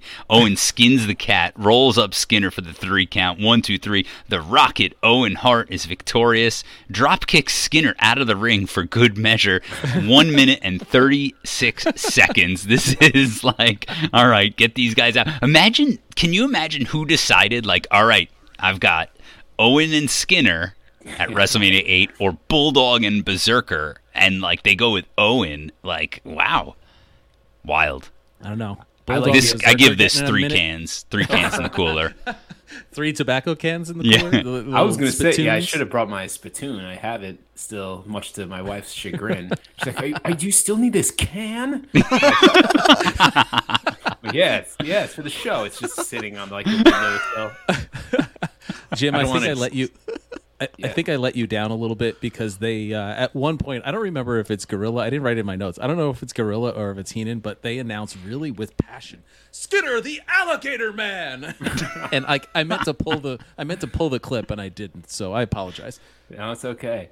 At least Skinner has as many WrestleMania matches as Tugboat, whose only matches at this one as well. Really? I think so. Right? They don't have a Tug- match at ten? No, They're gone? Earthquake After, versus no. Adam Bomb. Oh, or, right. I, I remembered one of them. Okay. Wow. Yeah, I would. I give this a four point two five. I would have given it a five if Skinner wins. He should have gone over. All right, here's my favorite question though. How old is Skinner here? Skinner, dude, should be at least forty-seven, but he's not. Yeah, I was gonna say he's late thirties. 34. 34. He is forty two. Oh, all right. Hmm. Skinner's got moves though. Like you see it in He like, does. a minute there. And, You know, we've now sc- covered two Skinner matches, which I believe is one more match than we've covered Stone Cold Steve Austin matches. I believe you're right. I'm still waiting for Chris Hero to uh, hit me up we- because he, he wants to get that Skinner shirt I made you in Skinner's hands. So uh, we're gonna make it happen. We need the official tally. Skinner Skinner matches covered. I think Yeah, I know Jim, the best Jim was one. psyched about it being one of one, but if, if it was one of two and the two was Skinner himself, that's Yes. not bad. Yeah. I'll, I will go. I will die a happy man. Meltzer All right. rated- Meltzer rated this as dud. D U D. What does that mean? Zero? I guess um, so. Less Like, than maybe. less I don't than. know. Yeah. The why But he gave a negative stars? two. Yeah, Yeah, I don't That's know. a Gave out dud two too, negative then. twos. Yeah. Meltzer than a being dud? Dick. All right, so we go to the locker room. We've got Mean Gene with Sid, which is interesting, right? And uh, Mean Gene, before he can even get started, right? Where where where we got that clip? Shut up! Oh, we only got part of it. Shut up, you fat, bald-headed little oaf! It's so good. It is so good. Um, you, you bald-headed loaf. Poor Mean Gene. He's not like a fat guy either. You know, that's that's that's just unnecessary. Yeah. and and all because Mean Gene said it was going to be a barn burner of a match. Why is Mean Gene in the heel locker room? I- this is what- the only instance of the entire night Yeah. that you have Mean Gene interviewing a bad guy. I'll Like, tell you why. That's Mooney's Sean deal. Mooney was Nah. every other one. Yeah, because Mean Gene is a main eventer. Sean Mooney That's is a mid card kind of guy. That guy is not main event material. All right. That's my thoughts. Yeah. I think you're right. Mooney's gonna cry himself to sleep if he listens to that. That's And there was no Hogan interview, so yeah. That's that's the big mystery. Is where's Hogan? How come he's not giving a, a live promo at I Wrestle. Friggin' Mania? Supposedly his last one. They highlight the interview from Hogan with Vince uh, backstage. You know what's like crazy? It, Vince, outside of the intro, is like not involved in this at all. Like no right. commentary, nothing. Um, it's also around the steroid case, so that probably has something to do with it. Um, but Sid promising it's going to be Hogan's last match. I am the master, and you are are but the learner. Um, You know that that gave me a perfect segue to talk about something that it reminded me of when you sit down and you have the Hogan and Vince uh, little like sidebar here. Uh, for those Yankee fans out there, would would you remember the A Rod press conference when Oh, he God, yes. officially uh, uh, admitted to using steroids? And I, I like to call him A Yes. Now. But he comes out and he's like really sheepish, and he sits down at the microphone and he's like. I'm a little nervous, and like that's that's exactly what I thought of. So steroid Yeah. trial off to a Rod, and it was just like Yep. Hogan being really sheepish, really like, ah, man, I don't, I, I just, I just won't know until I come out of the ring. Like Screw Vince you, is Hogan. thanking him on behalf of all your Hulkamaniacs, and I don't know. Then we go back to Sid, and I don't give a damn about the memories of Hulkamania. I Vince- curse you, every Hulkamaniac. Curse you. Oh, I wasn't talking. I wasn't talking through my teeth. I'm sorry. You're right. He he's like a character for I don't know if you guys have seen this movie Troll 2. He acts like one of the townspeople. I curse you. You're right. and Wippleman doesn't say anything, by the way. We haven't even mentioned that Wippleman's there with his briefcase. But uh, it's a doctor's bag. Yeah, they yeah, keep trying to yeah. push this as the second half of our double main event. Like I, I Yeah, Hogan's the such second a half dick, of it. such a dickhead. Uh, so Fink reluctantly introduces Dr. Harvey Wippleman to introduce us to Sid. Sid's Dr. music Harvey slaps, man. Wippleman. yeah. Wippleman, like, let's get this guy on the mic. Like, I don't get his gimmick. He like looks timid, and then he turns into a real a hole. Uh, yeah, and the doctor thing too. What what did they ever don't know. explain that? What is he a doctor of? It's like a vet or something. No, I don't know. Yeah. I don't know what he is. Um, but I will say, say what you want about Hulk Hogan, but I love the way Mental the camera hospital. cups up the entrance ramp to meet Hogan. It's like a very Yes. iconic um, clip of Hogan from this WrestleMania. And it's like, I feel like it's used in documentaries and everything about him and the timeline. Um, so a- after Hogan comes out, right, and his music's playing, Sid attacks Hogan as Hogan enters the ring. He rips off the bandana. Hogan fights back to knock Sid out of the ring. And as a kid, and even right now, rewatching this, I loved how Hogan's music just continued to play as Hogan knocked Sid off the apron countless times, right? He knocks him off. Sid gets back up, tries to come back in the ring, knocks him off again. Happens like three or four times. Hogan's like, Jesus Christ, man, I just want to rip my shirt off and pose down here. Um, I love so- the spot where like uh, Sid sends him off the ropes too, and like Sid Yes. gets down all the way. Like, come on, big man.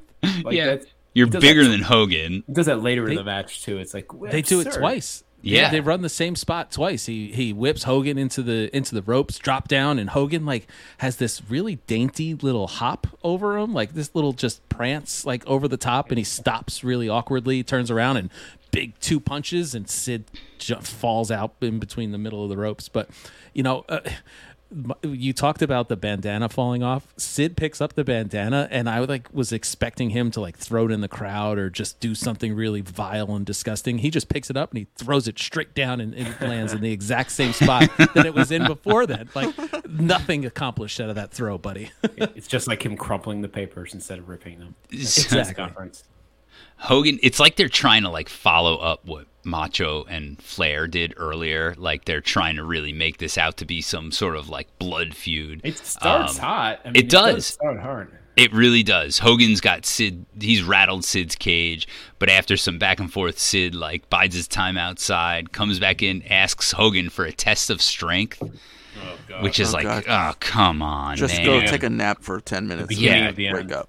It really is. Hogan shockingly, miraculously powers back up, and they they're trying to recreate this vibe of like Hogan and Warrior. I felt yeah, like I, I I felt the same. But for me, I was like, the timing of that test of strength was kind of wild because the crowd is at like a fever pitch, man. Like Yes. when Hogan rips his shirt off and Gorilla's yelling Hulkamania is alive and well, the crowd is loud. And not only are they loud, but like they do a this broad pan shot of the uh, of the crowd and just signs are waving back and forth. Like you see all the foam fingers and like Hulkamania foam fingers like rolling back and forth. The whole crowd looks like it's moving, and there's so much energy and like enthusiasm in the crowd.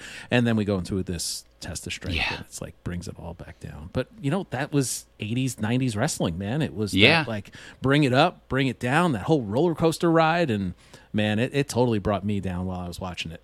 And then, like, after that, like, it, Wippleman starts causing a distraction, allows Sid to drop Hogan with a choke slam, and then instead of being a smart human being, One-handed eh, choke Yeah, slam. but but you would think like Sid would go and pin him at this point, uh, but no, he chooses to pose for the camera and talk to the camera with with Harvey Wippleman in the corner. It Oh, it just we- makes no we- sense. Mike Mike sent me this clip. I've got it. What he said. Yeah, said. let's hear it. See, we have a saying.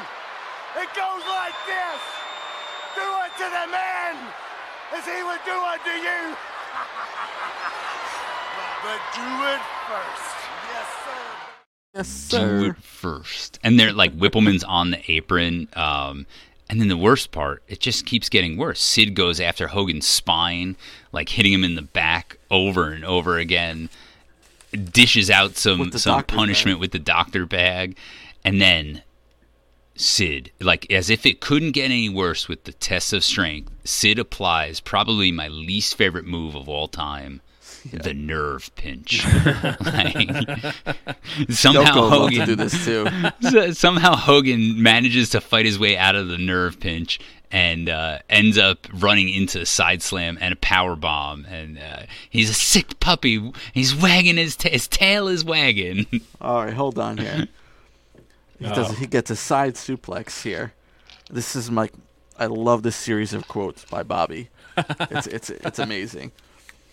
Uh, side. Oh, Gorilla says this actually. Side suplex, well executed by the insane one. and then Bobby goes, "He's handling Hulk Hogan, the immortal one, like a child, like a grown man would pick up a doll." and then Sid uh, Sid go gives him the last rites. He Yes. Goes, uh, uh, uh, sorry, uh, Gorilla goes power bomb perhaps, Oh no. and Bobby goes, well that's gonna take the roof off this place. He just gave him last rites. Oh, he's a sick puppy, and his tail's wagging. Is this the same spot we get the epic fish out of water? Hall of Fame Oh, fish out of water. Oh, man. Hall of easily, e- so easily. He when when Hulk is hulking up and he's in the nerve hold, he like gives a fish out of water a Jace as he's like flopping around. He's doing his hulking up and like he gives one there, and then Sid hits the power bomb, and it seems Down, to go Sid in goes down to his knees, it protecting seems- Hogan, brother. it seems like it goes in slow motion, but then Hogan gives the most epic Hall of Fame level Mount Rushmore of fish out of waters. Oh, yeah. It's amazing. It's it's perfect. It's beautiful. Um, but I love it how like at that point, right? Sid finally decides to go for a cover. Hogan kicks out at like one and three quarters, and it's time for the Hulk up routine. Punches, takes him to turnbuckle to turnbuckle, big boot. Sid doesn't go down, so he body slams him, and it's the first time Sid has gone down.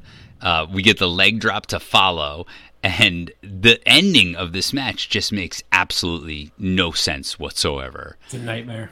It's it, it, Sid. So then, like, screwed up. So here's what I was wondering, right? That I just referenced how Sid goes to cover Hulk, and Hulk kicks out before the two count comes down. So was Sid like pissed off that that happened, like that he couldn't kick out and give him like two? So uh, at this point, Sid no sells the leg drop. He kicks out before two. Um, and I wonder if that's his way of saying "f you" to Hogan. I don't. Somebody was supposed to DQ. Yeah, Yeah. what So I, whether I it be read. Right. Wippleman? So no. So what Shango happened? Or Papa the Yeah. Yeah. Yeah. So Earl Hebner calls for the bell because Harvey Wippleman did what? He entered the ring. That's- He was also on an apron. Yeah, and He and he got late, too. he got DQ'd. Yeah, so behind the scenes, Papa Shango misses his cue for the run in, and like by quite a while. I don't know if he's like back there getting high, like like he's doing these if, days. If we ever get to interview him, that's I got to ask him about WrestleMania 8. I'm question surprised it's not number out one there. question. I bet you that's his number one question. He will not answer. Yeah, you're probably Um, right. uh, Even Fine. when, even when he comes out of the curtain, he like looks like he's like Disheveled. wide-eyed and Yeah. very thrown off. And it's because he's like starts walking, and then he's like, "Oh shit, this ramp is super long." And then he starts running again, and he's like lumbering down the, uh, Yeah. the aisleway there. And they talked about it on something to wrestle with too. That yeah, Shango missed this spot, and it's not even close. It's not like No. he didn't get there in time, and it was just Over like, a minute Yeah. after Yeah, it's bad. DQ. It's like he was taking a why, dump. Why are they putting him in this spot to begin with? He's been a character for like two months at this point. Yeah. Like, it's, what? Why? Why? He has no relation know. to this match at all. It doesn't make any sense whatsoever. It's No. the Gorilla minion says, "Where's he event." going?"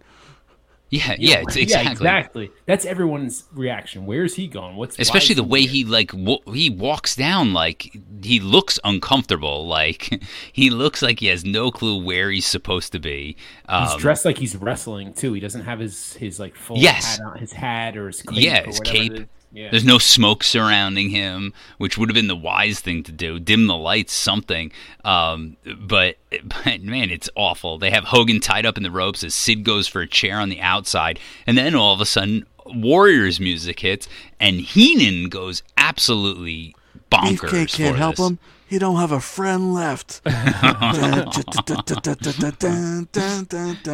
of beefcake, where is that prick anyway? Yeah, what a friend, man! Can't even come out and help. So Warrior takes out Shango with a with a clothesline outside the ring. Sid tries to destroy him with the chair, and Warrior's like tug doing his classic tug on the ropes. Hogan and Warrior then celebrate as they've cleared the ring. One of the It's- best clotheslines ever It- from it is. Warrior to Shango. It's just Shango's just sitting there waiting for it. Though. Eh, It looks good. It just looks good. It looks Uh, good. I'm with he's Jim on like this one. he's got his arms there. It- For, and also, it's not the Warrior; it's the Texas Tornado, right? Or it's the uh, it's Warrior too. It's Warrior. This too, is the craziest part of this storyline is like this is before the internet and everybody was like that's a different warrior. That's a totally a different warrior. Like he Yeah, looked this in the fourth skinnier. Yeah, Yeah, he I looked he looked smaller than he did at WrestleMania 7 or 6. steroids trial. You talked about it earlier, man. Like Yeah. this is this is like Hogan slimming down. This is Warrior slimming down. Warrior's is- nipples aren't popping. No, that's, you know what? That's it right there. There's no Yeah. yeah, there's no white heads to be popped. Tonight. Ay, ay, ay. Episode one. Get the full story. But he looks but Warrior looks a lot smaller than Hogan when they're side by side.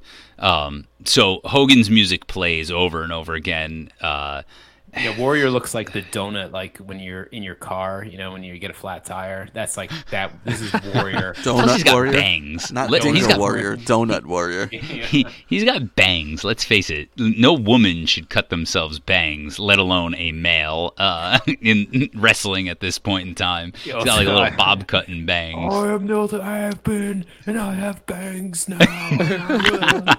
Destroyer. Warrior. So they pose down for a, a, They have a pose down for a good like three minutes as Pyro eventually goes off. But Warrior can He did not study Hogan's pose down uh, tape because he cannot keep up with what Hogan's doing. Oh yeah, he has no clue. Um, I, I was never a Warrior guy, but as a kid, I remember really enjoying this. I'm not gonna Sure, lie Of course. and that's like this feels like a moment where they're like holding on to like the the kids the fans like fourth grade us third grade us like For us, it's our first big return in a big spot, right? Yep. So no matter what, you're like, oh, even though it's like absolutely dog shit. Like it doesn't make any sense whatsoever. so uh, man this whole like the whole card is kind of botched um I guess b- you want to give it. Let's give it cans and cooler, and then I've got some quick questions The about match this first match. or the card? The, give the match, uh, this match in particular. All right, your, I'll go your go. rating. Go. Uh, I give it one and a half cans, uh, mainly because of the commentary. It earns all of the cans. Uh, the match itself does not earn anything. All right. Yeah, Jim. I'm a I'm a one. I have no desire ever to like go back and rewatch this match. I u- never really have. Like I I love the commentary. Don't get me wrong, but it it's it's not gonna get me in the building to watch something. You know what I mean? No. I, as much as I love that kind of stuff, I, it's just so bad, and I don't like Hogan. And I kind of do love Sid. I love Psycho Sid, and I, I think he's great. The promos, he like ca- like I said before, he carries this. But this match sucks. It, it sucks. Like It's bad. it's irredeemable. The ending is ab- abysmal. Like Yeah. one is generous, I think. So Yeah, uh, Warriors music is like the reason why it can get a rating. Uh, fourth Yeah. grade me probably would have given this three cans in the cooler, but uh, forty-year-old Nick gives it a, a, a dud, and I agree with Meltzer. Uh, this is just not good. I give it one can in the cooler. Like Mike said, the commentary is the reason. Matt's going to And give the it like five cans just water. because of uh, yeah, yeah. That's a highlight. yeah, I I want to I want to give two ratings to this, okay? My first rating if Shango knowing what we know now, hindsight's 2020, right? So, knowing what we know now and Shango comes down and it finishes with an actual interference cuz even Gorilla I think explains that that He does. uh, he says it's DQ by it's Papa DQ Shango. because of Papa Shango's interference, which happens after the bell rings. He doesn't even have music play. Yeah, there, there's nothing going on here. But professionally sticking to the script. this is like a classic Hulk Hogan match, man. Like there's shenanigans going on. There's all of this just all about the crowd. It's all about being able to enjoy the spectacle that is Hulk Hogan. And if the the finish goes off as planned, I give it a 3. Oh, yeah, I agree, but it didn't. but then did. like, But then, like, think about, and then now let's put it in the context of what happens afterwards. You could even give it a- nothing, nothing happens afterwards. There's you could no give it- continuation of storylines here, aside from Papa Shango and Ultimate Warrior, which also fizzles out at Mm-hmm. some point, right? Yeah, and we've is. talked about that in the trilogy of terror, and we, we covered those three episodes, and we, you know, that was one thing that we covered, and it was like nothing happened. But What's enjoyable about a Hulk Hogan match? What don't is know, enjoyable? like, it- yeah, you know, yeah. I'm- T- I'm not I don't know. The only thing that could make a Hulk Hogan match worse is involving the Ultimate Warrior. I, but all right, so now I'm gonna Or I- Goldberg. You could even bring it to three and a half here in my eyes. Like this was this was good. This was entertaining until you get to the botch, and then the botch is irredeemable, like you said, and you're sitting here, and I'm I'm gonna be top of this and say it was a Easily. two, a two. Yeah, yeah. You have to. You You're on. You're You on have to- over there. I'm in 1992. I'm not in 2023. I'm in, I'm in 1992. Yeah. Oh man, you have to eliminate the the the drawn out like uh, test of strength and the nerve I pinch. don't it's know, just man. I don't It- know. It was a That's the classic. entire match. How do It you was- Yeah. eliminate it? No, So- it was a No, I know. That's what I'm Hulk saying. You'd have match. to to raise my ranking, and and I don't know. like like you said, the ending needs to go on the way it's supposed to go on, Sure. where Papa Yeah, Shango that- it- actually interferes. and All right, that's you- why that's this was right. all. This was Let's all remove- hypothetical. This was Let's all hypothetical All the, because let's remove all the wrestling. You're right. Let's remove all the wrestling from it, and then it's a five star match. All right, so for- here. I, I, my official my official vote, if we're gonna write it down in the books, is a two. Meltzer gave it a negative two. Second time on the card, he's given a match a negative two. But for me, this is a classic Hogan match. This is like, all right, we didn't get a big boot leg drop. We got a a, a power slam and a leg drop, right? But even that, he kicked out. It was it was bogus. It was the end. But like, I don't know, man. Like everything leading up was all about crowd service. It was all about getting that that crowd environment that I talked about where it felt like the whole crowd was moving. Like that's the that's what the Hogan match is supposed to be. And that's what they gave us. So here's where I go back to my previous question. Right? And and this is what made me think of Macho and Flair not needing the title. The title, if it was somehow interjected into this storyline, I think it would have helped. I really do. Even, if it was Ho- disqualification. no, but even if it was like vacate the title, the title becomes vacant. Like because you can't put it on Hogan because he's leaving. You can't put it on Sid because the bad guy goes over at Mania. I don't know. I just think the storyline could have benefited. Yeah. I- and he leave and Sid leaves too. Right, right, I- You're right. Like it would have made the match feel bigger, right. right? And the the press conference would have made more sense and and things like that. But like I, I don't know. I don't know. It just I think this match would have benefited more from the title being involved than Flair and Macho I somehow. I, I have to agree with you. I have to agree with you. It's fair. All right, so let's give cans in the cooler to let's give cans in the cooler to the entire event of WrestleMania 8. This is talk about like a roller coaster of emotions. You've got up and downs, like the promos and the the quotability is top notch. You've got two of the best matches in uh, Piper versus Bret for the Intercontinental title on part one that we covered, and then um, Macho versus Flair for the the championship. Two top matches, but then you got a lot of a pile of garbage in there. So you can't give this a five star. Like I can't give it five cans in the cooler. I struggle to give it four cans in the cooler. Um, it's two hours and forty five minutes the entire card, uh, the, the entire pay per view. I'd probably give it about a three and a half.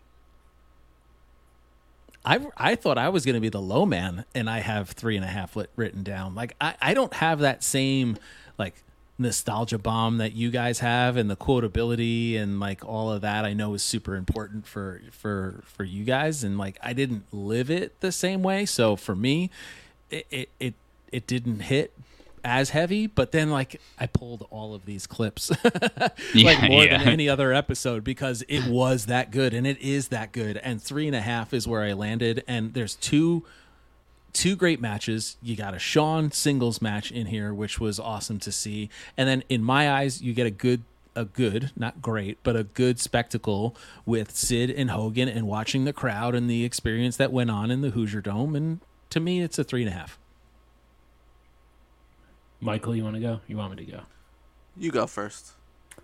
All right, I got things to say. Um, it's hard, right? Like like you guys just talked about. So Meltzer, there's nine matches in this card, and add up his ratings, and you get eight stars total for nine matches. That's really bad. Yeah, right? that's, That's awful. The average is bad.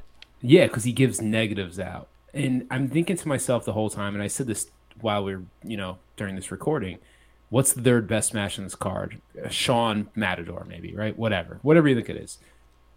And that was kind of, I'm like trying to judge that against it. But like, what's the best, what's the third best match in WrestleMania 7? Can you think off the top of your head? No, probably six, nine, ten. Can you think of one off the top of your head? No, probably, right? So, No. whatever. Throw that out. Um, this card is it's got two awesome matches. It's got great commentary. It's got the promos. It's got skinner. I'm gonna come i'm gonna go with three stars. I i can't go above that. I don't know. Yeah. it's just hard Wow. like but but but i do always come back to it so i don't know. Maybe Yeah. i should grade it higher. I, Yeah, but those it's two- hard going two- through the whole thing. Two great matches, and then, and like you said, you got a young Shawn and a young Taker, which we haven't really like yeah, mentioned here. yeah, like it's you know, I almost prefer the front half. Like I would. Oh, like, If you 100%. stopped watching after Flair and uh, Macho Man, oh my rating would be so much higher. Yeah, exactly. The band is like Oh, repugnant. Yeah, Totally repugnant. the the three like I said, I was not being not I was not trying to crack a joke. Like with those three matches between, but uh, before Sid and Hogan are are repug. Sid's comment, Sid's promos carry the back half. Yes. there's nothing worth watching aside from that. I don't think. Mike, what do you give this one? All right. Uh, I'm gonna be the high man here. I gave it four and a half cans. Whoa, four and a half! Jesus Christ, Mikey Workrate is about to change his name. Mikey uh, Mania Eight. Yeah, So really, this is uh, all right. There's some bad wrestling in this event, but all in all, I think it's got a lot of good parts. It's it's my go-to when I want to watch something classic. It's it's hits me in the nostalgia. Uh, you know, I I just the feel of it, the look of it. WrestleMania Eight. Uh, Gorilla and Heenan peak Yeah. absolute Yeah. peak Heenan and Gorilla. Uh, the the some of the matches are really good, uh, and the not so good ones have at least have good commentary. Mostly, um, mostly. I kind of liken it to you know uh, a music when like a good album, like in the '90s, like an album would come out and you could listen to most of, all the way through. Maybe not one all the way goes through, but it's got a little maybe one or two songs that are bad, but you know you would listen to most of the album Sure, all the way through. Fair enough. Generous for sure. I, you is- know what though? is- very. I, I, he makes me feel like a dick though. Like he's not. He's uh, he's right. You know, like I love do love this card, and I come back to it. So why would I give it three? I don't know. I don't know. I want to 'cause there's a lot of WrestleMania garbage. 8 on its moist, wet lips. There we go. Oh, Regardless of our ratings and how we're all over the place, it, it was a fun one, and clearly it was a fun one because if you combine these two episodes, this is our longest that we've probably ever gone. Uh, you Oh, know, yeah. these two episodes, well over an hour and a half each. Um, it, it was incredible. It's But WrestleMania 8. That being said, we do have some extra credit because it is the road. We are on the road to WrestleMania. So, Matt, I'm going to turn it over to you for some extra credit. Let's go.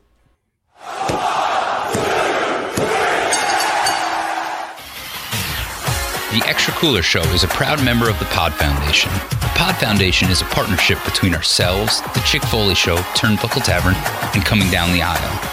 We are committed to bringing wrestling fans everywhere the best content possible and sharing our love for all things professional wrestling. Be sure to follow at Pod Foundation on Instagram and Twitter to interact with us and stay up to date on all of our shows.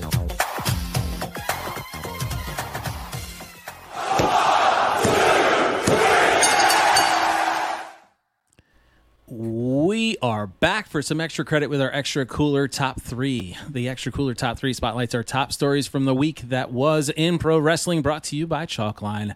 Chalkline brings you our favorite officially licensed WWE apparel on jackets, shorts, and more over at chalk-line.com. And the Pod Foundation will save you 10% when you enter PF10 at checkout. Let's go, baby. Honorable mention this week we have two new entrants into the WWE Hall of Fame. The Great Muta was announced, and then Andy Kaufman in the celebrity wing. Both very, very much deserved. I think uh, Andy Kaufman kind of sets the tone for what celebrity involvement in wrestling is. Easily.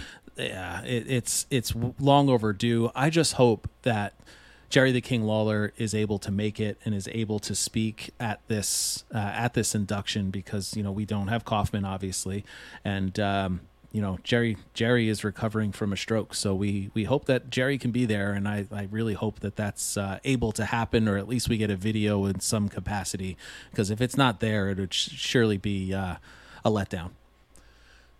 We've got a couple of new matches booked for WrestleMania, as Nick is well aware, building out the the selection card. What did you call it? The prediction card, uh, as The you're pick- drawing like you did. The pick'em, sorry, the pick'em, pick'em, like you did last year. Gunther will be defending the Intercontinental Championship against Drew McIntyre and Sheamus. And man, oh man, is this going to be a banger. this one is going to be great. I can't wait, and it's going to be uh, it's going to be brutal, man. If I was ex- expecting any of these these uh, matches to be brutal, it will certainly be this one. In addition, it sounds like they may be doing away with the Andre Battle Royals. Sorry, Mikey Workrate, because they will be having two eight man or excuse me eight person. I only like the first one. but uh, they have two uh, four team tag team matches, which they are calling WrestleMania showcase matches. The uh, men's match has already been booked, and it looks like they've got some qualifying matches going on the women's side. So uh, we'll see who enters into those. But I actually like this idea. I don't think it's a bad idea. I'm here for it. Let's move to story number three, which is going to be kind of a follow up from last week. I spoke about how AEW Dynamite, and I really wanted the episode after Revolution to deliver, and I felt like I was let down. And this past episode of Dynamite was the one that I was really expecting to see the week after Revolution. I mean, it started out with the MJF re bar mitzvah, which I thought was hilarious. They bring out the Four Pillars promo, which, you know, to me feels a little light, but you got every single heavy hitter and you know they tried to make i mean, I mean i'm going back to the four pillars promo quickly like th- that's an important piece in AEW in the lore of AEW is the four pillars, right? And those four being in the ring for the very first time felt like a big freaking deal. Um, and you know that's how they kicked off the show. Um, you got all of the heavy hitters on there. BCC. You have Juice Robinson, which injecting the Bullet Club into AEW for the first time and actually using the theme and saying the words. I think is really really important. Uh, Jade gets confronted by Taya Valkyrie, which is like a true test for Jade. All of these these things are, are super important. You're getting all the heavy hitters on here. You have the international title leveling up, which I still think is bogus, but uh, the Lady World Order and, and the Outcasts come out. And then you have the three biggest trios teams fighting for the trios titles at the end of the night in House of Black, Elite, and JAS. Um, end to end, this card I thought was awesome. And they finally, I felt like they really delivered. And I just wish they did it the week after the pay per view. But maybe that's Fed Brain creeping in. And maybe it's me just expecting them to book everything like WWE. But it just makes more sense to ha- come out of a pay per view and hit them with something that's important.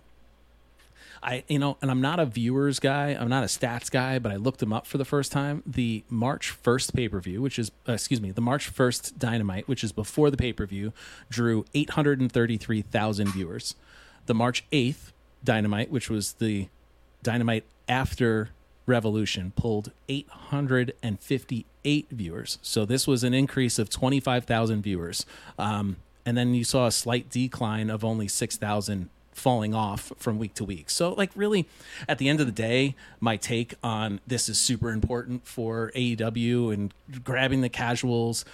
It only it only really appeared to be twenty five thousand people, which in the grand scheme of things is not a big needle mover. So maybe I'm I'm off with my take, but it, it felt good to see them deliver a really good card. Moving into story number two this week, we have KO and Sammy finally hug it out on SmackDown this past week. They uh, they they finally paid it off. They paid it off before WrestleMania. I thought it was actually going to end up happening at Mania, but anyway, uh, we get KO coming out, saving Sammy, and they they cutting the uh, going off the air with the two of them hugging in the center of the ring. Felt it again, really emotional. They're doing such a great job with the entire Roman verse, the the Bloodline universe, whatever you want to call it. And now KO and Sammy are fully ingrained in this, and they cut back to the newest meme on the internet where you have Cody Rhodes nodding his head, looking at the screen in the back. I can't wait until uh, Nick gets his hands on that one for uh, for memeing it up. It should be some fun. Uh, and then they follow it up on Monday Night Raw this past week, finally setting up the title match between the Usos and KO and Sammy, which will happen at WrestleMania. I'm here for it. I'm glad they're doing it. And this is a instance where you knew where they were going but it feels right and it feels good to know that that's where we're headed. And there's a little tidbit of Jay, you know, accepting it right away, and uh, Roman was like unsure about that, you know, like I haven't seen you, and then you're accepting this match. Yeah, and uh, you know, in the in the moment on Friday, Jimmy says no, and then Jay turns around and accepts, and uh, you know Jimmy tone, changes his tune really, really quickly. Uh, and then again, like Mike, you were saying on Monday Night Raw this past week, and we're gonna get into story number one. But Roman and Jay have this interaction in in the locker room where it's just the two of them on camera, and uh, Roman is doing his Roman thing, and uh, you know, questioning him and making him feel like garbage. And, you know, you see the fear in Jay. Man, Jay. Jay is the best actor in in WWE right now. Can we all say that? this dude is on a whole nother level, just conveying yeah. emotion. And Sammy's there too, but you know, the, you yeah, know, I almost feel this, like Jay should be the one to dethrone Roman.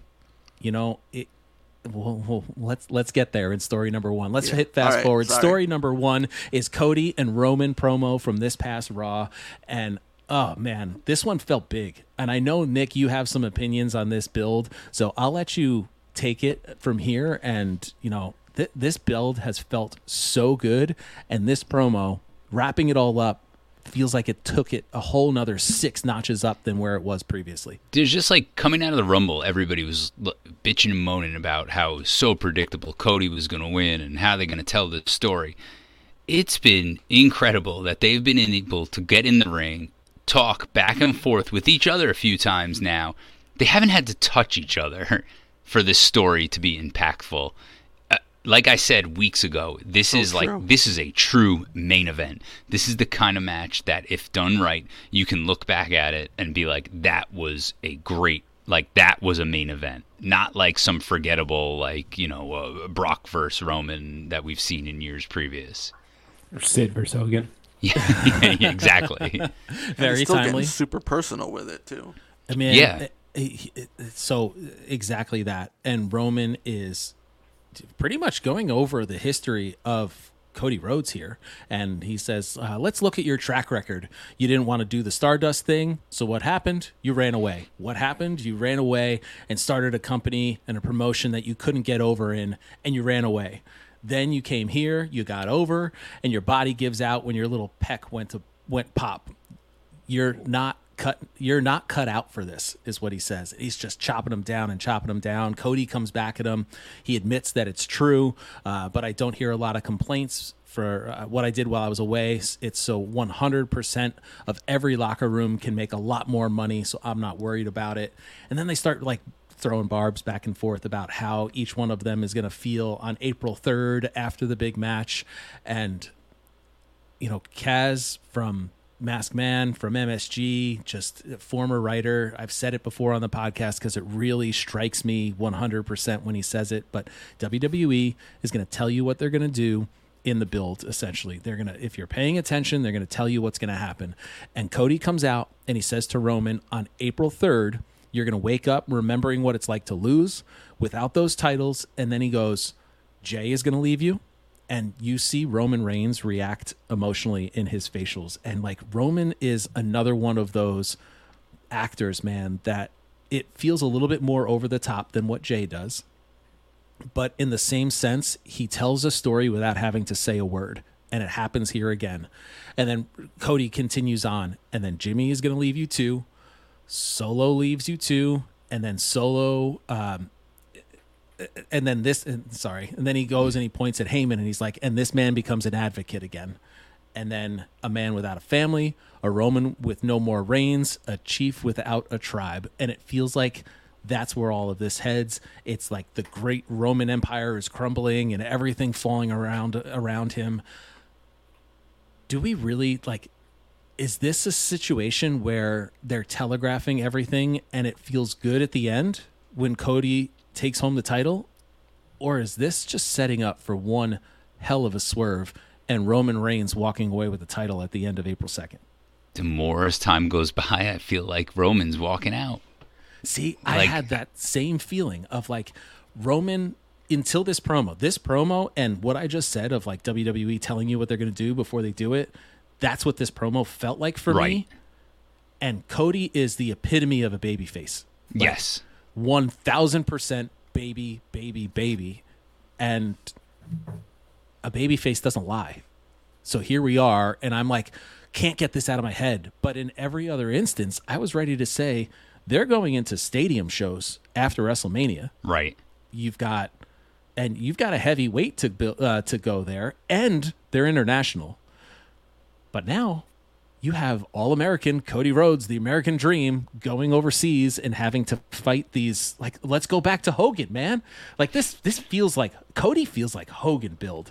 Like this feels like the up and coming Hogan where he, he's the all American hero and he's got to go overseas, he's got to fight all these foreign bad guys. Like that's where it feels like we're headed, man. And like I was ready to say they're going to stadium shows, they need Roman Reigns, Roman's going to be around. No, And the I- rumors are Roman's gone for a while. Like after now- this, and now I feel like we're going down this Hulk Hogan all American story where Cody, the American nightmare, Cody Rhodes has to go overseas and defend his title in Saudi Arabia, in uh, in in England, in for for Money in the Bank, in Puerto Rico with uh, with Backlash, pal. Like, I don't know, man. I'm more and more getting on the Cody train, and I just I can't help it. I can't help it. In a perfect world, when you want Cody to chase it some more, like deal with some real heartbreak aside from the Peck stuff. But I know if Roman's leaving, yeah, right? Yeah, that's that's exactly how I felt in until this promo. This promo Yeah. changed everything for me, man. I was like, he needs he needs more of a battle. Sure, the peck is what it is, like Jim just said, but like, I don't know, man. And then at the very end of this promo, Roman is like laughing it off at first, and he goes to lift the mic, but instead of actually speaking into it, he just drops it and walks out. He like feels dejected. Roman, like you saw chinks in the armor here, man. Like this was the first time that Roman felt vulnerable in a very, very long time. The only other time that I can think about was like when he faced the demon and then the top rope broke and like that's the last time I felt like he was actually in peril. And here we are again. And then there's this whole interaction with Solo going after Cody and uh, and Roman pulling him off. So the best part about this is that like they're they're building it so that you don't know who's going to walk out, and that's yes. that's what makes it exciting to watch. that- do you think absolutely. you think they're built for the post Roman verse though? Like like after all of this, and it just goes what and what we're gonna be what less than ten days from this match when this I think out, right? I think my biggest question Oh. I I think they're ready for it if Cody takes over. But I don't think like the the hardest part I have, the struggle I have is what are they going to do? Like you can't just have Roman lose and then the bloodline diffuses. Like you, you how do you tell that story? That's my mm-hmm. concern. Like there there needs to be an end to that story. So Roman can't just lose and go away. unless if of course the Usos lose their title and Roman loses his title, then do they all go away? I can't imagine that either. I mean, Cody Cody just told you that like Jay starts the train, he leaves the bloodline, Jimmy leaves, Solo leaves, Heyman leaves. Like there's a there's a little part of my brain that says at the end of this, Paul Heyman walks away with Cody and he chases the gold. I don't know. I don't know. This is just a Hop God fantasy booking corner where I just put Yeah. something in the ethos and For some reason, I'm like I'm picturing call me crazy. for um, for some reason I'm picturing uh, backlash. Uh, you know how they they like it's always or it used to be WrestleMania backlash. For some reason, I'm picturing backlash's main event being Cody, Sammy, KO versus the remaining bloodline, the Usos and Solo. I don't know oh, why. That's the one thing that I keep coming back to, but I'm trying to figure out how they're going to I could ac- definitely see that. like I- does Roman just go away? Like how do you do I don't know. That's a proper WrestleMania pay per view follow up, though. Like I Right. never like when it's a, another title match because you know the champion's gonna retain. Right. Like right. Like Right. it's always like I think Daniel Bryan fought Kane. Yes. After when he won the title, right? And then he got Like, hurt. Yeah, and then he got hurt. But yeah, no, I, I like that. You need a little more closure. It's like a movie, right? Yeah. Like, it doesn't just end after the big fight. You need like the wind down. yeah. And they have they have built up Cody properly to go back to that because they've kept him like with those promos like you know recovering in his rehab. So they kept him on camera throughout that injury Yeah. um, with constant updates about him. Like and they did that for this moment. So i, I don't know. What whatever what wrestlemania was that? 35 when all the faces walked out on top and everybody wow. that you wanted to see walked out?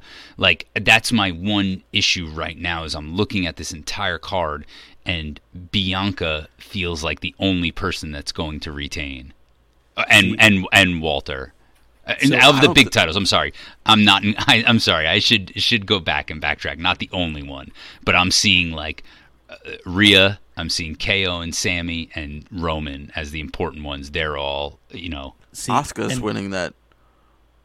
I no, talk about a match that has had no build. Not enough build. I don't know. True. It- it- I I keep going outside the ring on that one, and I'm thinking because of the um, the the reality show that's coming for Bianca and and Montez, I feel like the title will still stay on her. Yeah. But for We me, Gunther is the one that's going to lose because he's the one. He is the foreign menace, the foreign monster that Cody is going to have to overcome next. He's the one. Ooh, I like it. He's the one. And they I think teased it Sheamus wins that. they teased it at Royal Rumble. He was Yeah. the last one out of the ring before Cody won it. They gave him they gave them time together. They they tested it in the in the controlled environment of the Royal Rumble and It looked great. It did. it it, it hit, man. It hit heavy. Plus, plus, you either have an option here. At this point, whoever takes that title either needs to unify the the the Universal and the Championship, and who better to do it than Cody? Right? He's like the guy that can unify those two belts. Or you need to split them up and have two champions. I think they'll split it, but uh, I heard Triple H hates the Universal title. Interesting. Super interesting. Just that one, they both look the same. Maybe he hates the name. I don't know. All right, that's fair.